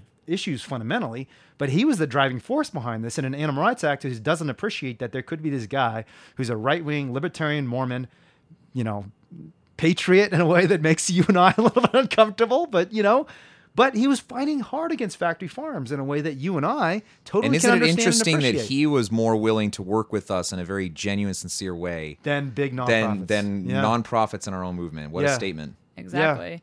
And he also like I mean I even I even saw some of my own like prejudices or like at least my biases and how I would have like painted the idea of Steve Maxfield before I actually met him. When I met him, he ended up being like maybe the most strategic person I've ever met Mm-hmm. involved in fighting animal agriculture and he's not an animal rights Yeah. activist. I had Yeah. never met he when we first met him and went into his house, he brought out these binders of research he had done Wow. on Smithfield. He had a whole one on he knew he knew and remembered more about my ag gag case than I did. He knew all the dates, he knew all the charges, he That's knew great. everything. Like His office had- was like a war room. yeah. I, I really felt that way. He brought out these big plats of maps, and he's like, "We're gonna do this." And we're, I mean, I was like, "Man, we need to, we need this kind of energy in the movement." God. Yeah, he knew where they were looking to build. He knew where they were already starting to like Yeah. lay the groundwork for building. He had done so much deep research, and that's the kind of thing that it is so hard for us in the movement to Yeah. find anyone willing to try to do the like deep kind of research you need that's not just it, it was it's not the glory work it is Yeah. not the fame nobody nobody in the movement outside of you know p- maybe the people in this room even mm-hmm. know who steve maxfield Maxfield is is, and yeah. he was like he almost achieved like what would have been an incredibly historic thing for the whole country if he managed to make it so that no CAFOs, no pig CAFOs could be built in his county. How incredible of like a precedent would that have been? And and how how amazing was it that it was even like considered Considered, and yeah. almost one? I mean got on the that's that's incredible and it is like i i think that the movement's tendency to go with like what these billionaires think we should do and what we can like try to like buy change to happen. It's just a convenient thought that we can like have power by a couple people. But mm-hmm. like you know history has shown that it takes like collective energy and a lot of people power. And like really you have to do that in local spaces. We can't just do that from where the big groups are headquartered. That's not going to create nationwide change for animals. And so to be missing out to not tap into the grassroots and not support Yeah. grassroots movement is a huge missed opportunity for the movement. And I, I definitely think more grassroots efforts need to be supported not not only in the animal rights movement. I think it's a problem with like across the board on the left something that um, the right kind of tends to do better. And Mm-hmm. maybe we can learn learn from some of those efforts that they do. They do actually tap into like the local scene very well and very strategically in a way that we just seem to to not really invest in much anymore i think Yeah, I mean the Koch brothers, for example. Sadly, they did an extraordinary job of harnessing the wealth, not to basically distance themselves from the grassroots or detach themselves from the grassroots, facilitate the growth of the grassroots movement. That, I mean, at this point, has almost gotten out of their control. Because I don't know if the Koch brothers would support where the Tea Party has gone, but I don't know if the Tea Party would exist. I mean, it was definitely a spontaneous grassroots movement, but it was funded by groups like Freedom Works, which was based on Koch brother money. But the billionaires on the left tend to want to work in corporate boardrooms and and and hotels and you know conferences, including famous academics and celebrities, instead of getting their hands dirty with people like Steve Maxfield or even you. You know, because Yeah. you're not some celebrity. You're not going to join them at a fancy meal in San Francisco. Um, you're out there taking photographs at a slaughterhouse. You're actually making me kind of sad because you know what happened to Steve's wife, right? yeah i do Yeah. So we had a lot of loss, but she died too. I bet we should. I should be in touch with him. I should have actually tried to hang out with him this time because you know he's offered me some support over the years, and as I approach my case, and I know he still cares about the issue, even though he's gone through some very serious personal loss. Okay. So uh, let's let's get back to the original story that I pulled you off of, though. So you, you get deposed. You know, are you feeling confident about the case after this deposition? How are you feeling about the case in the aftermath of the filing of the lawsuit? Oh, that's a good question. I I was feeling pretty optimistic. I thought that um, even some of the early things that happened with the judge, like when you know their side was trying to say none of us had standing, and um, they did say that some of the, the journalists didn't have standing, if I remember right. But you know what they had said about like myself and PETA, um, you know, having standing, I thought it was really strong. So I thought there was some good early kind of moments. But I mean, it was still really hard to know what would happen. But I had a lot of confidence in the lawyers on the team, like some of the smartest people I know. Um, and and so I had, you know, a lot of, I felt like cautiously optimistic, I guess. And you know, we had seen. Uh, you know, Idaho's ag gag law that they challenged, PETA and ALDF challenged. Um, you know was victorious too. So there there started to be some good signs that this this can happen. I- idaho is obviously a red state as well. Um and and you know i did continue to get those kinds of messages from from people in my past like from you know like kind of from the right and from even even people who uh, you know, are in kind of animal abusing industries that were supportive at, at least on the principle. And so I was still cautiously optimistic that that good decision would come, which, you know, it, it obviously, it, it eventually did. And the judge did strike down Utah's ag gag law as unconstitutional and issued a really great uh, decision, long decision that even even cited things about you know like cited some previous investigations done by groups like HSUS and talking about like Mm-hmm. What is revealed in these Yeah. cases, which I thought was really interesting. That you know the judge even had some of like describing the animal suffering in there. Um, that that took me by surprise. I didn't. Yeah, know I read that like an would animal rights opinion. I still think it's probably the best opinion by a federal judge I've seen on animal rights. It's The, very, the other point that I thought was pretty interesting was the discussion about there was an HSUS investigation that led to this enormous recall of beef because it showed unsanitary conditions. Mm-hmm. it was Hallmark, right? I think that's right. And and that recall, um, by the way, heavily affected many school districts in Utah. Hmm. Hallmark was a supplier to like some of the largest school districts in Utah. Yeah. And um, you know, so they were serving this this beef to children in school. And you know, children are some of the most susceptible to E. coli, which is what they were worried about. So, I mean, you know, th- when you put that on the the scale of the risk benefit here, like the fact that this law would allow, you know, producers to cover up food contamination. Yeah. You know, it's it's it's pretty you know pretty disgusting. Yeah, and even the same slaughterhouse that I, you know, took the photos outside of the Dale Smith slaughterhouse when we started looking into them after this happened. Um, it w- had just been like a few months before I had been outside, you know, taking photos from the street that they had had to recall something like sixty thousand pounds of meat. They and and they also within like the few years before I did this, maybe just a couple years before, one of the the staff, one someone who was working at the slaughterhouse was killed at the slaughterhouse in an accident operating the same machinery I I saw them using to to take a down cow out. That kind of machinery had killed one of their um, workers there, and you know it was like OSHA fined them some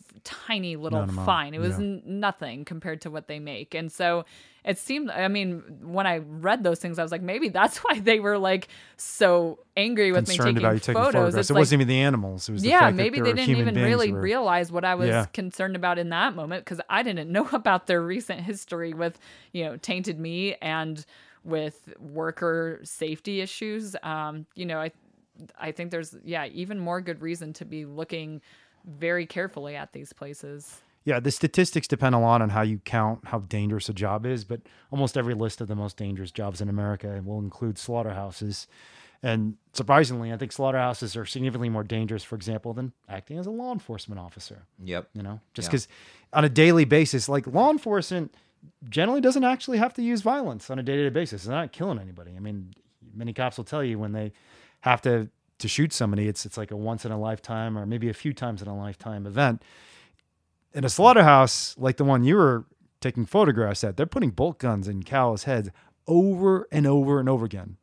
You know, Yeah. like the the book by Timothy Pachirat says, every 12 seconds. Every 12 seconds, there's lethal force being used against an animal that is 2,000 pounds. Right. One of those hits your hand, hits your shoulder, God forbid, hits your head, you're gone. Just like they are, because our skulls are a lot weaker than theirs. Yep. And we're a lot smaller than they are. And all those implements of devastation can be used against us too. And this has been true since Upton Sinclair with the jungle. you know, 120 years ago. You're right about even back then with the technology not nearly as sophisticated and as violent as what we have today. Workers' arms getting cut off and getting pushed into the meat. You know, people drowning in acid. All these awful things happening, and he was seeing these things and saying, "Someone needs to write about this," and he did. The sad part of that story, though, is the very law that was passed after Upton Sinclair wrote the Jungle, the Meat Inspection Act. Do you know what the resolution of the Hallmark case was in California, and how that turned against the animal rights movement? No, I don't know if I do. Okay, so Hallmark was this terrible case, one of the probably the most famous slaughterhouse investigations in history because they found all these down cows being dragged around. I remember and that. And it was the largest recall of beef, I think, in American history. And That- the slaughterhouse sounds got right. shut down because of this huge recall. Yeah, I do remember all that. And, and you know, I mean, for the most part, American consumers think this is a big victory, and food safety advocates think this is a really big victory. But they don't know what happened next, and this is why it's important for us to always to build systemically, and why it's important to build a grassroots power base behind these campaigns, and not just get these one-off victories in the media or even in a court case. Because if that happens and everyone goes home, you lose the forest for the trees. And what people don't know about the Hallmark case is shortly thereafter, you know, it wasn't just this one slaughterhouse that was selling down cows to people. It wasn't just this one slaughterhouse that was threatening the safety of the food supply and the welfare of the animals, because it is a fucking awful life to live in a feedlot. But if you are sick and you are weak in a feedlot like Harris Ranch, and then you're taken on a transport truck when you're barely able to walk to a slaughterhouse, that is hell on earth. You know, because you're not getting food, you're not getting water, you're confined in a tight truck with enormous amount of heat and this long distance. So the state legislature tried to pass a law banning down cow slaughter in the state of California. And what happened was the very law that was passed in I think 1906 to supposedly protect consumers from this sort of thing, the Meat Inspection Act, because after Upton Sinclair wrote The Jungle, everyone in the country was saying, "Oh my God, someone should be inspecting slaughterhouses. We need to be protected." And so there is a law that was passed that included in it uh, a provision giving the Department of Agriculture the right to regulate um, kind of slaughterhouses Yep. and the right to regulate um, disclosures and consumer disclosures, basically fraudulent marketing of meat products. In that very law uh, that was passed in 1906 to protect consumers, in roughly 2007, 2008, after the California legislature passed a down cow law, it was used to strike down the California law on preemption grounds saying that this law gives the U.S. Department of Agriculture the exclusive authority to regulate slaughterhouses. The state is not allowed to touch this area. And so, and because the USDA doesn't want to do anything and doesn't think this is a big issue, you're not allowed to pass this law. Isn't that remarkable? Wow. This law 100 years ago that was intended to protect consumers has now been used to defend slaughterhouses right after the entire nation had been obsessed with the dangers to the food supply from down cows. But because there was no sustained movement behind this, no one paid any attention to it. Yeah, Like I was like, Probably the groups had moved on. Because I mean, the Yeah, the groups had do- moved on. It wasn't- You, it wasn't- could go into the federal law and amend it and add a non-preemption clause. Yeah, you know, yeah, that yeah. probably would have been the next logical step. yeah, I, I mean, I think the case could have been effectively litigated, but it was just honestly, I know you've talked a lot about how nowadays no one wants to do anything unless they're getting social media attention, and there wasn't not social media back in the mid to late early. So I think, but my point is, even back then, it was like this is systemically important, mm-hmm. and this is, you know, this is a fight that we we thought we should win because we had just, you know, as a movement, won this big victory around Hallmark, and everyone was talking about down cows. But the moment, like our donor base and the media was no longer excited, we just kind of dropped it. And I saw this myself too around the same time period with Foie Gras, where everyone was super excited about a campaign, and it, it's almost like political movements are like fickle children. You know, we we can't sustain ourselves. And and I think, but it's not really the movements because I think the people on the ground, especially who are working on these issues, do care. In many ways, I think it's the biggest and and and most wealthy organizations that are the most fickle because they're constantly just jumping from one hot issue to the next instead of building like the long-term communities and political power they need to make institutional change. So, anyways, it's a distressing story, but it's an important one for people to hear about campaigns because otherwise you could run a campaign that you think you won, but in the long term you actually lost. So, um, how you do win in the long run too, though. we will win in the long We run. just barely used an ordinance that Amy and I worked pretty hard several years ago to get a ban on horse-drawn carriages in Salt Lake. yeah, Salt Lake City passed that ordinance in 2014. yeah, It sat there all these years, and just earlier this summer, this guy showed up with his new carriage business with horse carriages here in Salt Lake, and uh, we basically reached out to city officials and said, "Hey, there's this guy doing horse-drawn carriages in Salt Lake City. There was this ordinance we passed eight years ago. He's got to knock this off," and it worked. Yeah. The city Shut it down. officials, enforcement office reached out to this guy and said, "Get the hell out of our city. We have an ordinance here." So that was kind of a beautiful thing, I think, to see eight years ago, all this activity paying off in 2022. Yeah. you know? Yeah, and like my pessimism for like people in power is so low. I thought there was no way it was going to be that easy. I But it thought was. my first instinct was like maybe the city told this guy, "Oh, it's okay. Those people went away." I was like, either the city's in on it, or we're going to tell them, and they're not going to care, and we're going Uh-huh. to have to make them care all over again.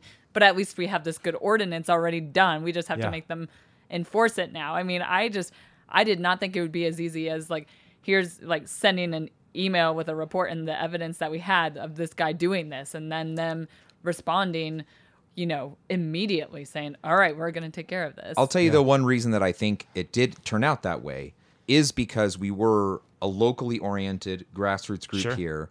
And we have had, you know, long standing over the years. We've communicated with the mayor's office just earlier this year. Amy and I delivered a uh, a bunch of food to the mayor's office to thank her for um, stopping the fireworks shows because of the trauma it causes to animals. Animals, Salt Lake sure. City didn't do any fireworks shows. So just a couple months ago, we were there praising the mayor because here we are, we live here, and so we have this kind of long-standing. You know, the mayor appeared at VegFest in 2019 to participate in a debate Yeah. in 2019.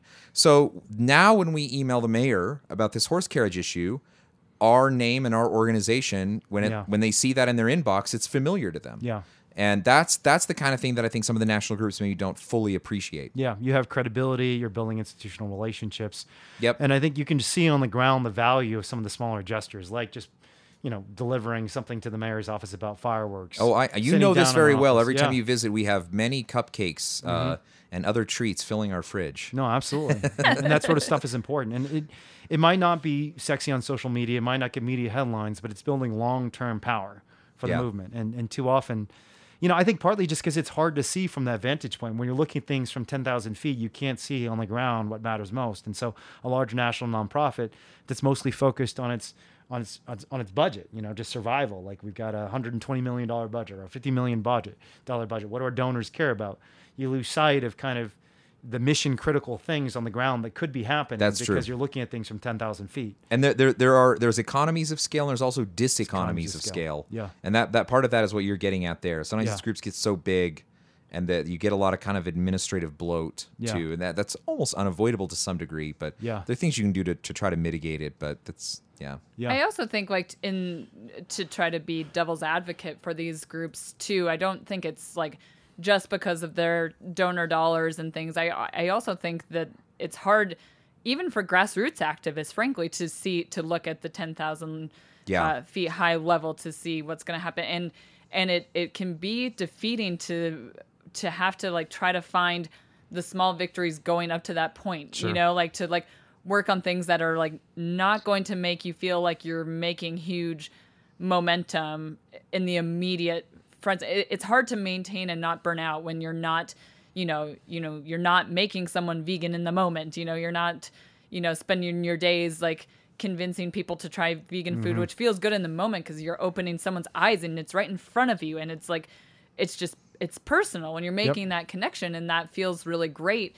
Um, and it is great. I'm not trying to say that's not an important thing to do but in terms of solving animal suffering like that's not how we're going to really win it ultimately you know? But it, it's hard to work on the things that you know the uh, just the smaller things of you know following up and being like just a, a pain for these city officials until they start realizing until they start you know like following through with what you're fighting for or whatever it is like your your ultimate goal. Um I, and I think it's hard for you know the national nonprofits to also like see that and and to see ways to keep their staff motivated. Mm-hmm, I mm-hmm. I think it's the same thing like at the grassroots and the national level that you have to find. I, I think there's ways around that. I think we Yeah. have to find ways of like like realizing the small victories getting us to the big ones. Yeah. You know, I think we have to focus on like what do those small victories really look like and how can we celebrate it in a way that like our if you're, you know, employing people, it's your staff or it's your activists can see that this is like an actual huge step in in that progress to the big goal um because it can be yeah, really defeating when the small things aren't working, you know. Um I yeah. Mm-hmm, Do you think that problem's getting worse in movements and in society? I think it is. Or do you think it's just always been a problem? I mean, it's always been a problem to some extent because, a lot of the, the complaints I've raised about the movement extend back 15 years. And again, not to say that there aren't a lot of cases where we have won very important institutional victories that show sustained power. I mean, the the, the horse carriage campaign in Salt Lake City, the first stuff we've done in California. I oh, mean, Oh, yeah, there that's are incredible. very, very important cases where Right. we've transformed entire systems. And that's the key thing is once you get the institution behind you, you almost have to don't have to do the work. Yeah. You know, they kind of do the work for us, which is amazing. Yep. But do you think the problem has gotten worse? And how many years? You've been an animal rights activist for 20 years now? Close to yeah, it. so we're about the same. Yeah, like 16. We have the both same a- activist age. yeah, yeah. Yeah, it does kind of seem I, I think maybe it's getting worse. It's also just evolved in a way like even when groups are trying to trying to think on like big bigger scales, you know, especially the national groups they were think when we're looking at like animal, you know, animals raised for their flesh, it's like they were focused on things like okay, we need to at least get rid of the cages in these egg laying factory farms. And then we see like oh that's actually like that's not great. It's not it's arguably not even in the best welfare for the birds um, let alone it's not making less animals suffer and be killed for no reason you know? So i think it, it seems like the movement in terms of especially for animal agriculture i feel like it's a little lost in terms of thinking like what's our what is like that those like strategies to get us to that ultimate goal. It's such a such an enormous problem. I I, I think that's like it seems like it's it, it feels like the movement's a little lost in that, but at the same time the movement doesn't really focus on many animal issues other than animals raised for the food system. And so um I, I think that's also a missed opportunity too to start really getting like huge like big big scale kind of um meaningful and impactful victories for animals but i don't know. And, and just the move away from the grassroots mm-hmm. too. Like grassroots animal rights activism is is just tiny compared to even when i started and i know it was even bigger before i started being an activist. Yeah. there's there's it's really hard to like have successful grassroots movements right now it seems Yeah. from my perspective. I don't know what what you all think though grassroots movements rise and fall over the decades and but it, what is unequivocally clear if you look at history and not just in the animal rights movement the environmental movement and the gay rights movement is when the grassroots is strong is when most change happens. When the grassroots is weak doesn't matter how much money you have behind it how many corporate organizations you have pushing a cause it just doesn't get anywhere. Whether it's gay marriage or environmentalism i mean that the 1960s and 70s when the environmental movement was just really just blowing up and you had an anti-nuclear movement that was engaged in all these direct action protests that's when we passed some of the most important legislation like the clean air act the clean water act. So the big systemic institutional change we wanted came from the grassroots power.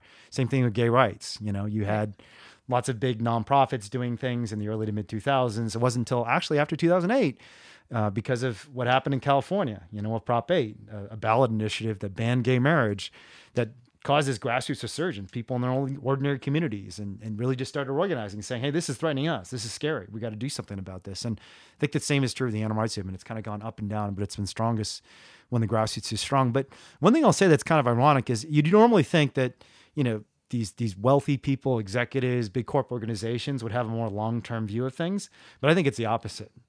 I think if you- if you look at kind of the big, huge nonprofit organizations, the big donors, they're usually thinking about the most short term gains and don't seem to have much of a long term strategic mindset about how we're going to change the world for animals. Well, it's the grassroots, especially when the grassroots is in more deliberative stages and there's a lot of openness and discourse and discussions and conferences where we've seen the most innovation happening. And in animal rights, for example, like I've, I've talked to a lot of the big nonprofits and nonprofit donors, and there's very little insight into what are we're going to do next after cage free. I think you're right that even the immediate short term games for animals are massively oversold. And I've written extensively about this about how mortality rates in cage free egg farms are usually anywhere from four to sometimes 10x higher. And mortality is just one measure. But the way these animals are dying is awful too. They're usually eating each other alive because vent pecking and fighting happens all the time when animals are still given about a square foot of space each. They just don't have any cages to protect them from the other animals. But even if you didn't think that's the case, and some people probably do have a good faith disagreement and think it does improve the animals' lives in the short term, there's no long term strategic mindset. And it, I think that's partly because once it becomes bureaucratized, people lose the inspiration to dream. They're just kind of doing their job. And my job is to get the metric from my donor so I can send in the report to explain the progress he made instead of thinking, actually, what is it? Why am I here? And what is it that I really want to achieve? And how do I walk back from the thing I'm trying to achieve to what I'm doing today? People don't think like that in nonprofits, but in the grassroots, that's the entire point we're here. We're not here to fill out a report or to make sure we make revenue. We're here because we want to change the world. And so it drives more strategic thinking and innovation. And I think that's been true, not just in activism, I think it's true even in business. This is why startups in the Bay Area are so much more innovative than big corp organizations, because a lot of the startups don't even start as organizations focused on making money. They start as organizations that are trying to change the world. And money is just kind of one of the vehicles they need to do to get there. And they become corrupted over time. And that's how we get Facebook. So, how did it feel when you won? What'd you do? Did you celebrate? Did you go have a party? And who told you? Just tell me the story how you found out that you had won this this Oh. this case in Utah, the ag gag case. I mean, okay, I'm trying to remember exactly how I found out. I don't remember how I found out. By the way, how many plaintiffs were there? Was it? It wasn't just you. It was you, PETA, some feel like journalists. was- I think there and do you remember how many ended up staying on? I feel like it was like four Only four. Wow. because Will Potter um didn't have standing. That's right. I, I remember just you, PETA, and LDF. I mean, there might have Just been three. there might have been another one, but those are Yeah. the three that I remember. Yeah. So three of us and yeah, I mean I think we did just have like a small a small celebration. Yeah. How did you um, find out? Was it an email? Was it a phone call? And who called you? I'm trying to remember.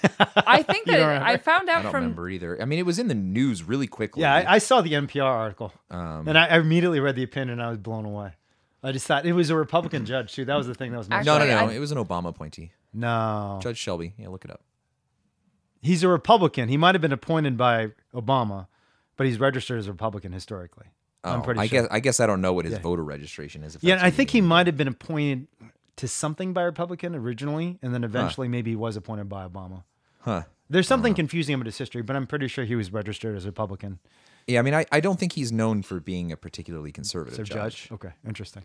but yeah. I think yeah. he's, I think he's actually a really good judge. He's also the judge mean, that that struck. opinion. He's also the judge that struck down our state constitutional ban on gay marriage, Oh wow. And that happened, yeah, before the ag gag case. So when we, and that happened before the national ban on gay. Well, Wow. obviously for Okay. obvious reasons. but Sure. Yeah. Yeah. Yeah, yeah, and that was and that had happened before my case. So when we knew that that was That the was the judge, judge. it was thought, like, "This is a okay, good this guy." is a good sign. And and you were hearing oral arguments. Were you attending the oral arguments on like so? For example, I think there was probably motion to dismiss on standing grounds, and there's oral argument.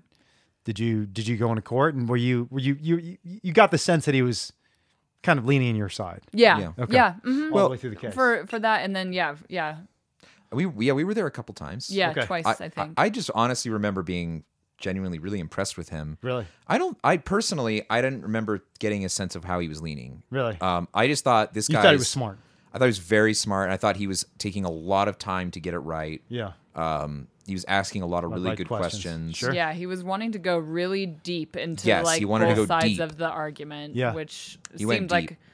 I which seemed like a good sign too. I mean, Yeah, he that's a wasn't, good sign in activist cases because the Yeah. easier the easier thing to do is always just dismiss the case, throw it out.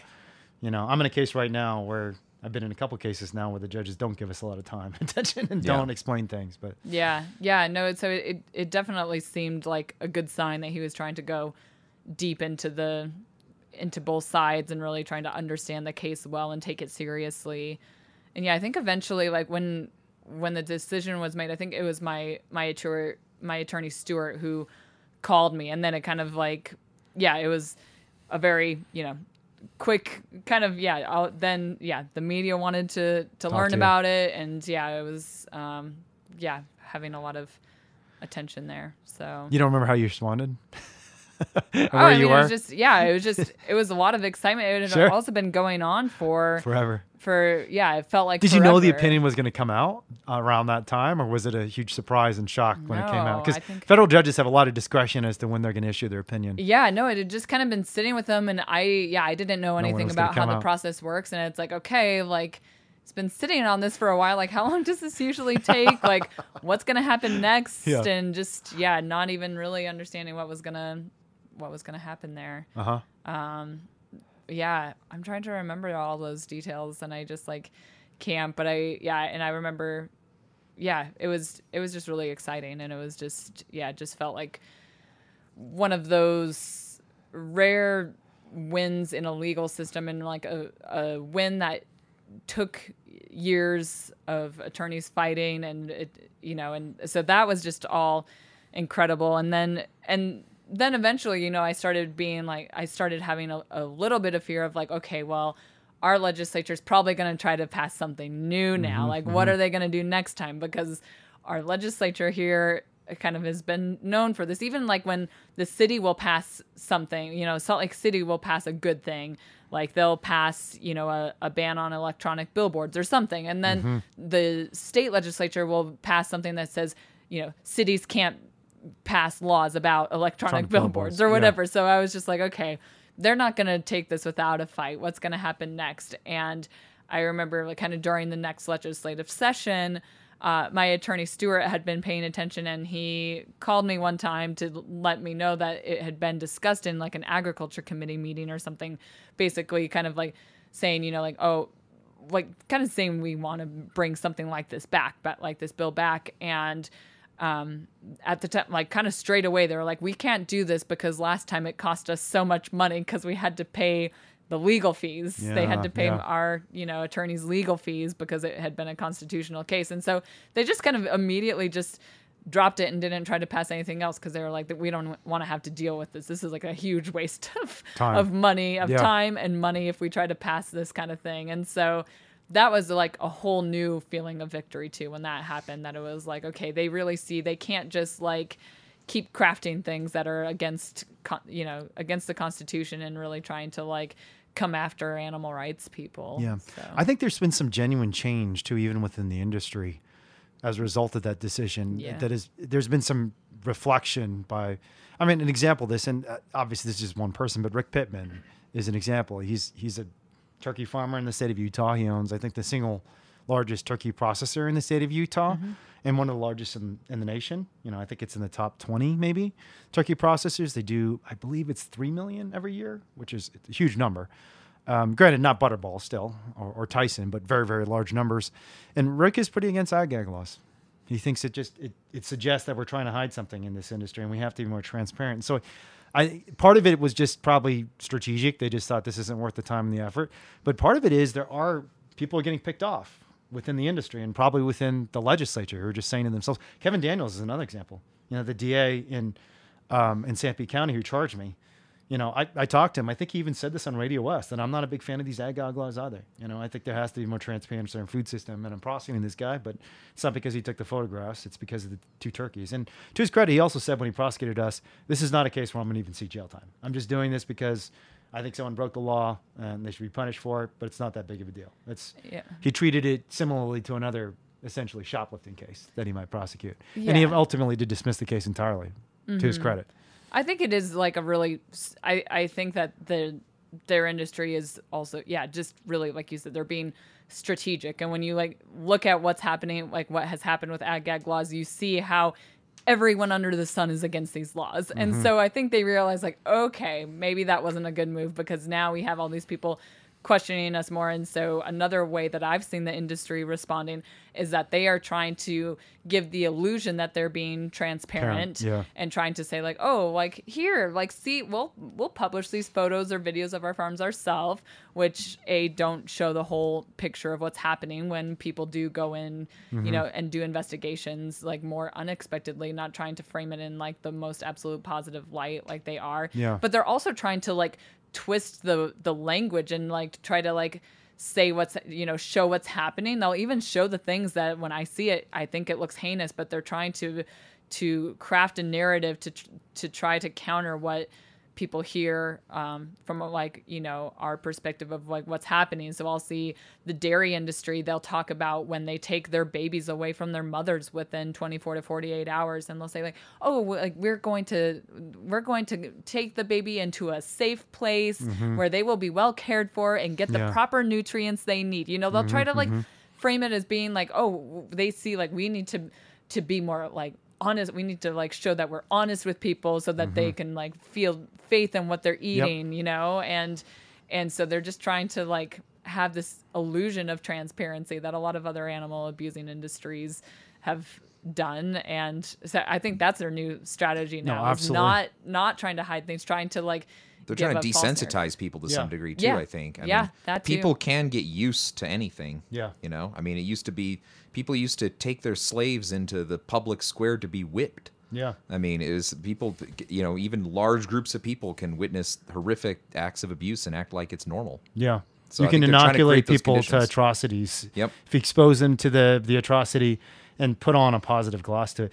I mean, one of the best examples of this is after we op- released Operation Death Star, the VR video inside Circle Four Farms at Smithfield. Did you see the VR video Smithfield made? No, I didn't No. actually. That's It almost seems like a parody of our video. Okay. Like it's like it's so weird. But they released this. I think it was within a couple months of the release of our video, and it was clear that they had invested a lot of money into this because they had VR cameras and everything. And they were saying you can look in all directions, just like in their video. And it's but it's just really creepy because it's clearly cleaned up. You don't see any dead pigs. One of the things they do that's really interesting too is like in our VR videos, we always try to make it clear that the individual expression and feeling of at least one individual. So we'd have a VR camera set up, but you would still be able to at least look at one pig. I remember that from your talk at. VegFest a couple days ago. Yeah, it, it's really important for us because it's it's it's easy to get lost in a mass. You know, it's Definitely. like Stalin said, you know, a million deaths is a statistic, one life is a tragedy. So let's just focus on the million. As long as I slaughter a million and no one knows the story of one, we can get away with this sort of shit. And and it's kind of they do the same thing. They have a VR camera that's like at a high level.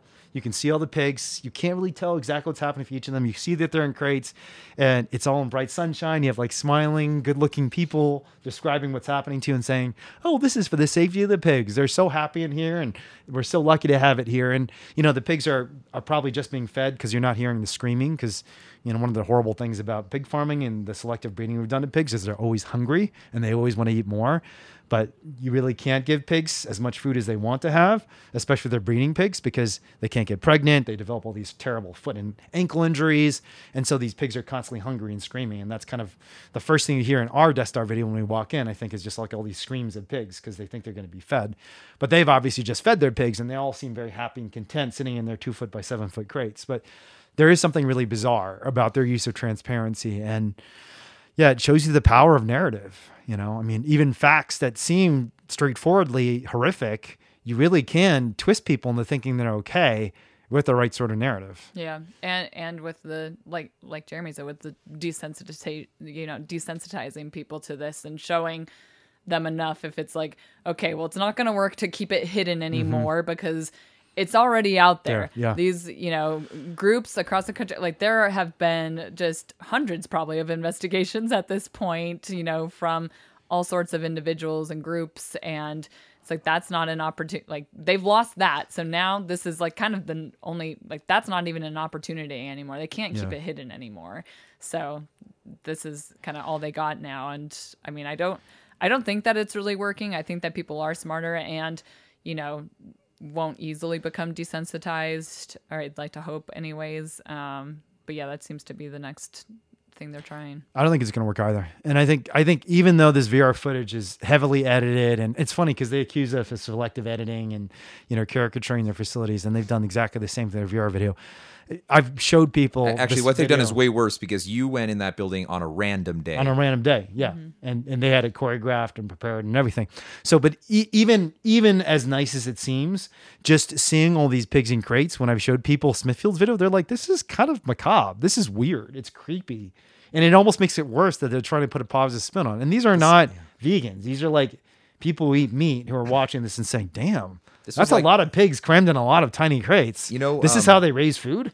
Lauren Lockie, who you know too, Mm-hmm. Lauren and I got a tour of a dairy farm here. If you, do you remember that a couple years ago? yeah yeah Um, they actually are, um, you know, I'll just say it, but they make Heber Valley artisan cheese. They're Mm-hmm. known to supposedly be like a humane organic farm here in Utah. You can find them at the farmers market, and um, it was like horrible.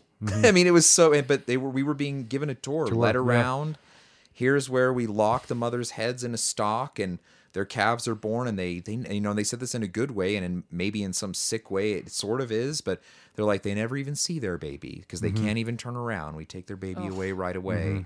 Mm-hmm. Mm-hmm. Um, so you know, there's never even a bond to begin with. We take the baby away right away, and you know, we we literally saw like the stalks in the room where they do that all the time, and it was just very haunting. And then we went into a room where they're the where they're milked. And um, again, this is a supposedly small farm, and, and, and it probably is, relatively speaking. I think they had something like a thousand cows, and um, but they still had in where they got milked. They walked into this little stall. I shit you not, and they had radio collar things that identified them, and it read, you know, which cow this was, you know, through Bluetooth or something similar, and this um, camera came up out of the floor and took an optical image of their udders. And then that camera went back down out of the floor, and then the milking machine came back up, and robots attached the milking machines. Wow. So, b- based on the optical imaging of that camera, and you know, they, they boasted to us that they were like, you know, we, we can go weeks without even ever having to step foot in these barns. Mm, Everything is Wow. that automated. Yeah. It's creepy. It's crazy. yeah, it's creepy what we're doing to living creatures on this earth. Yeah, it really is. And they were all, we, And know, they're proud of this. And, and in this their is such a milking parlors, thing. they were all just standing in total filth. Yeah. I mean, just knee deep in filth, and they were. It was just like no big deal. They were just really. f- eh, We could have been. We could have asked to see any corner of that farm, and they actually would have shown it to us. Yeah. I was shocked with their transparency, but it was a horrible place. And wasn't this the place that you all found? I think Lauren saw like a calf. That's what prompted this whole thing. That thing. was just basically collapsed on the ground, starving to death. there was at least one who was actually dead. Yeah, and just like had slowly a starved to decaying. death. Yeah, Mhm. there was a decaying body of a calf chained to Yeah. a hutch, and then at least one other who was almost dead. Yeah. and she took pictures and we sent them to this farm and said these are really troubling pictures and what do you have to say about this and they responded almost immediately and we're like we're we love our cows come see them right now and they Yeah. arranged a tour and um I, I- you know i see them at the farmers market almost every time we go Yeah. And you know people think they're buying something humane and local you know local that's my favorite How do they explain the dead nothing. calf rotting to death on the ground of a hutch? Did they, were even just try like explain that. they, they kind of didn't actually they were just like that that's a very rare thing and you're right that shouldn't happen Yeah. they just said something like that we love our cows except the one we slowly allowed to starve to death in a Yep. hutch that was about as big as her own body. And also, it was like 100 degrees outside. It was Yeah. so hot. And inside those hutches, it's got to be even worse. Yeah. Yeah, that, I It's the mean, middle of summer. the, the reality on any farm is as long as you're commodifying animals, I, I've said this so many times, but just a typical vet bill for any of these animals is going to far exceed the commercial value of the animal. Absolutely. And so the odds that any of these animals, and you can even go to a livestock veterinary class at any of the vet schools around the country. And, you know, Crystal Heath, who's the founder of Our Honor, Sherstin Rosenberg, who's testified on our behalf in many cases, are both UC Davis trained vets who I think took some livestock courses. They'll tell you the same. Livestock vets do not know anything about treating individual animals. They're focused entirely on herd health. Right. And so when an individual animal is sick and suffering, it's like a doctor, you know, who if you came in and asked for treatment said like, "Oh, I don't know how to treat you." Like I don't I don't know anything about you. I'm just looking at statistics for the entire population. you Right. know, it's like going to an epidemiologist or something. epidemiologist for like an Yeah. a- urgent acute Yeah. health crisis you're facing and that's but that's the entire profession of the Right. veterinary industry when it comes to livestock so they just don't know how to treat these animals so and when you're in that sort of system individual living beings are going to suffer in unimaginable ways like that calf who probably slowly wasted away sick and maybe died of dehydration starvation or some disease without any sort of care or alleviation of her suffering Yep. because you can't use painkillers either. You know, if you use painkillers, these animals are going going to be put into the food system. Nobody wants some painkiller in their milk or their meat, especially um, if it's an organic farm. especially if it's an organic farm, which is one of the great tragedies of these organic facilities. And and actually, I mean, some of the some of the animal welfare people I have the most confidence and faith in are kind of anti-organic for that reason because there are times where you have to give an animal antibiotics if you actually want to give an animal a good life. If someone's suffering from pneumonia, they need some Draxxin, you know, like a pig on a factory farm. So uh, we've been going on for a while. So what do you think you learned from that experience about how to create change that really lasts? Um, I, I I mean I think I learned several things. I I think that one of the first things I learned is that you just have to go out and actually do things. You have to just go out and and just go see what's out there. Go see what's in your backyard and not be afraid to, you know, just to just get out there. You can't do all your activism just online or just in like the same spot you go every week. Like Yeah. you you have to try to like to think outside of the normal box and and you know hopefully you know whatever it is like that gets you inspired to go somewhere new. That's that's like the first thing i learned because i had never even gone to this place right in my backyard before that led to all of this. Um, you know a lot of people in the movement had thought like i must have done this intentionally because i knew this would be a way to challenge it. It was like Nope. nope. Was not even Yeah. thinking strategically. Yeah. There's an importance for thinking strategically, but there's also an importance for just, Just like doing shit. seeing what's out yeah, there. just you know, going out this, and doing stuff. yeah. Yeah. this also led Lauren Lockie and I went on a whole, you know, like week long trip where we were just going out in front of other farms uh, around the state just to, and we had no idea what would happen, but we were like, we just want to see what What's we there? can see. And, and it can really like deepen your commitment because you see what's going on in your community and you see the extent of the problems. You see the cows left for dead in their hutches. Um, and it just gives a new perspective on things that you don't learn otherwise i think so i mean that was one thing but then also just um, i i think that that bridge like being a grassroots activist and working with national groups who have resources and who do believe in the grassroots I, that was also a really important thing for me. I hadn't worked you know i mean i worked a little bit with you know some of these groups just to like give me signs or whatever but really just like having a better stronger relationship with them was really um, critical i think. I there's no way i could have done all of this on my own. Um, and Can I give big shout out to PETA and Ingrid Newkirk too for the the years that they've been in existence because they are one of the largest animal rights organizations in the world, but they've also always supported the grassroots. yeah yeah They really have. In, They in a pretty remarkable way.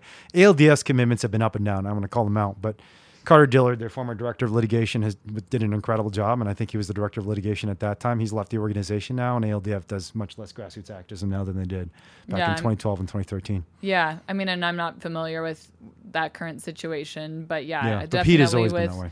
yeah pete has always been and it was it was instantly that i called them and they were willing to help pay for like you know the legal fees i might incur with the criminal charges they were they were willing to help with that because you know they have faith faith in grassroots movements and saw what was happening and, and knew how important it was and i mean what what an incredible load off of me to know that Yeah. at least i'm not going to be you know i'm i'm about to just be doing americorps where i make $10000 a year. Like i can't Yeah, pay legal this. fees you Sure, know like i yeah. it's hard enough to pay for like food on the table when you make 10 grand in a year. Like Mm-hmm. that's not a living wage. And so yeah yeah i mean that that was really incredible for sure. But yeah i i also just think that we we have to to not be intimidated by these kinds of laws. We can't let them dictate we can't let laws dictate what we choose to work on in the movement. We have to be fighting against them. It doesn't matter like if we seem like we're up against a lot we have to like keep pushing. We can't just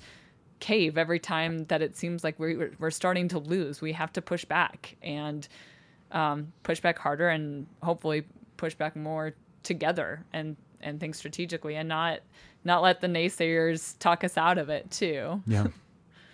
yeah Well, those are very wise words. Anything final you want to add? Jeremy, anything else you want to add? I'm tired. You're tired. It's been a long day for and a long weekend. By the way, these two are also lead organizers of a veg fest that just unfolded in Salt Lake City. It was beautiful and amazing. Oh, thank Lots you. of delicious food, music, and fun, and some good conversation too. Which uh, I'm particularly grateful to you for talking to me, given how packed your weekend was. yeah But- yeah no we're we're glad to do it Awesome.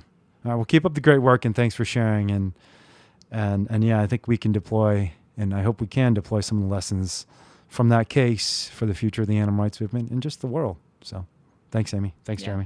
Thank Thanks, you, Wayne. Wayne. Cool. really, really fascinating conversation. I um, heard some things that I didn't realize had happened back when Amy did this action that led to uh, really kind of a historic constitutional and First Amendment case. I didn't realize that she hadn't planned the entire thing. She just decided one day to just do something, and and I think that's such a good lesson for all of us. And in particular, for those of you who are wondering, you know, my thought process as, as I approach trial, by far the most important thing I would like to see in this movement and in this community, and frankly in the entire world, is for people to just do something. Do something to make the world a better place. Don't let the authorities, the industry, even kind of the prevailing social norms prevent you from doing things that you believe are right, doing things that you believe are kind, and, and certainly rescuing an animal who's in distress. I would say that counts as right and good and kind. But I do want to give you a heads up that there's a lot of support we're going to ask you um, to offer us. And by us, I mean not just me and Paul. But the animals trapped in these factory farms because they're the ones who are being most victimized in this process. And and in particular, there's going to be a call to action coming out over the next few days. Um, stay tuned if you're on my mailing list. Um, you'll hear about it. If you're on DxE's mailing list, you'll hear about it. But we're going to do a social media call to action. Some of the actions you can take, emails and phone calls, to put pressure on these industries to do the right thing, not just for me and Paul, but for the animals too. Because um, no animal, human or non human, deserves to live in a cage. So stay tuned for that. And, and as always, just um, thanks to all of you for the support. It's, it's been a, a rough and interesting journey over the last few months and years. It's getting close to the conclusion. We will see how this all resolves in the next few weeks. And I am just so appreciative of all your support. So thank you. Thanks to all the folks helping out with this podcast Ronnie Rose, Priya Sawhney, Dina Rizikowski, Julie Waldrop, Shalom Lafakis. You're all amazing. Um, and yeah, let's just do something. Because if we keep doing something, no matter what happens at this trial, we're going to win. Thanks so much.